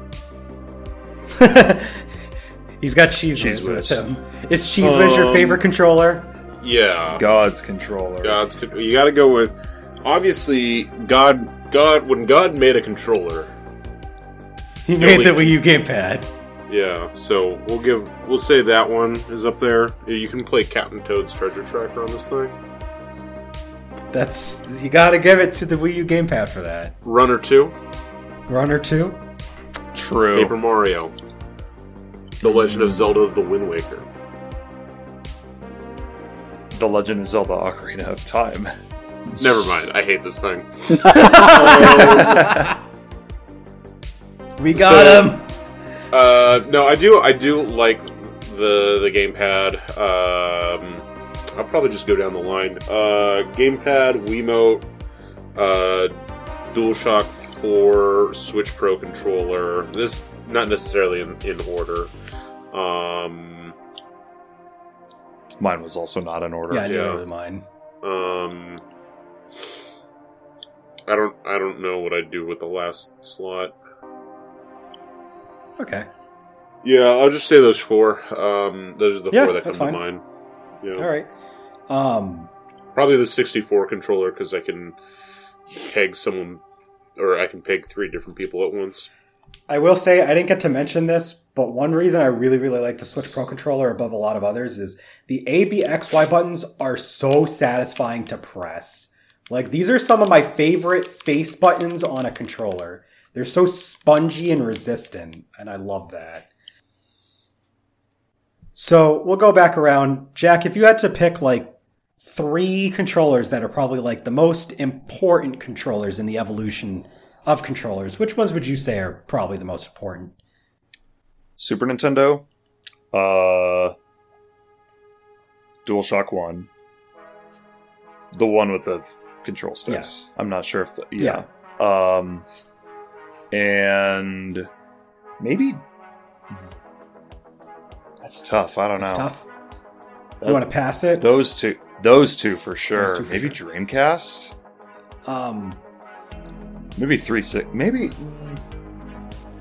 I don't know. So- That's tough. Those two. my top three most important controllers would definitely be Super Nintendo controller. That the ABXY. It's like one of the most important things. Like every controller has some sort of ABXY style setup. You you cannot have a controller without those without four face buttons, and that's and at least one set of at least one set of shoulder buttons. I would argue that the Super Nintendo is the most important controller. I, I would be inclined to agree. I would. I don't know if I would say the same, but I would definitely be inclined to agree. Uh, the next one, DualShock came out with multiple came out with sticks, uh, mandated rumble within the controller instead of it being a, an attachment. And the last one, I'm actually going to say the Wavebird. The fact that it's wireless is, is is so huge. Like we have like yes, there's probably controllers that came out that were wireless at some point, but they really like finally made it popular to be a wireless controller and we would like we have wireless controllers for all of these are wireless now. Wavebird did it first, so I'm, I'm gonna have to give it to Wavebird for the last slot. Uh, Justin, what do you would say would be your top one to three most influential, important controllers? Uh, I definitely think, like, like I honestly believe the 64 is one because it had the whole, you know, controllers were Yeah, finally adding sticks to everything, yeah, and uh, I'm good. I'm pretty sure that came before the DualShock One. Yes, oh yes, the DualShock one didn't come out till '97, and it was late '97 at that. Yeah. Uh, then it would be. Let me think. I think uh, probably the yeah. I, I actually think I don't, I don't know if I'd say like specifically one type of DualShock, but I think the DualShock in general because it standardized like uh, the analog setup for like the PlayStation, and it became like you know kind of set in stone after that. Yeah, And uh, let me think. 500 million PlayStations later, they still have the goddamn same stick setup. Yeah, it changed shape a little bit, but it's still the same. Um, what would number three be? Hmm. Number three. Another good pick would probably be the Wii Remote, just for having motion control. Yeah, I think motion control like uh, set up some uh, interesting concepts for the the rest of the industry. Like Sixaxis had it, but the Wii Remote really used it, so. Well, that's because the Wiimote was specifically focused on that. Yeah. Um, Landon, what do you what would you say are what you feel are the most important? We got the NES with the the D pad. Yeah, that that's a good pick too. That's it. That's the only important controller. All the rest suck. Did you see that one that was the literal wedge? It was like a door door wedge. yes. Yeah. Let's bring that back up. guitar the pedal. Atari 7800. Yeah, that Hold one- up. Let me actually, let that me one. bring- That one's the most important controller. The one that's a That thing is wedge. so funky looking. Oh god, it's the cursed photo again. Yeah. Oh jeez. Uh oh.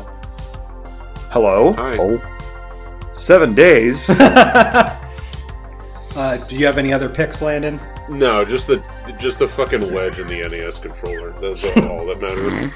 All right. Um, so yeah, that was our discussion. Uh, long-winded, but I mean, this is our podcast. We're gonna go for a couple hours at a time, talk big about various topics in video games. Um, if you haven't, please join our Discord. Uh, let us know how you feel about game controllers. If you're typing in the YouTube comments, this will be up there too. Um, I hope you guys enjoyed letting hearing us rant about controllers for three hours almost. Um, we'll see you next time with another hopefully interesting topic to have a nice long discussion about. But uh, as you can you can see us on all our socials. We got we have a Twitter. We don't really use it. But we have one. Uh, obviously, our Discord. We have our YouTube, Twitch. Um, we're going to be moving to Spotify, maybe Apple Music. I don't know. We got to set that up. That uh, we're going to be in a lot of places. So we will see you around. We hope you guys take care. Have a good day. Stay safe. Stay hydrated. Enjoy your day and have a good night. Bye. Goodbye.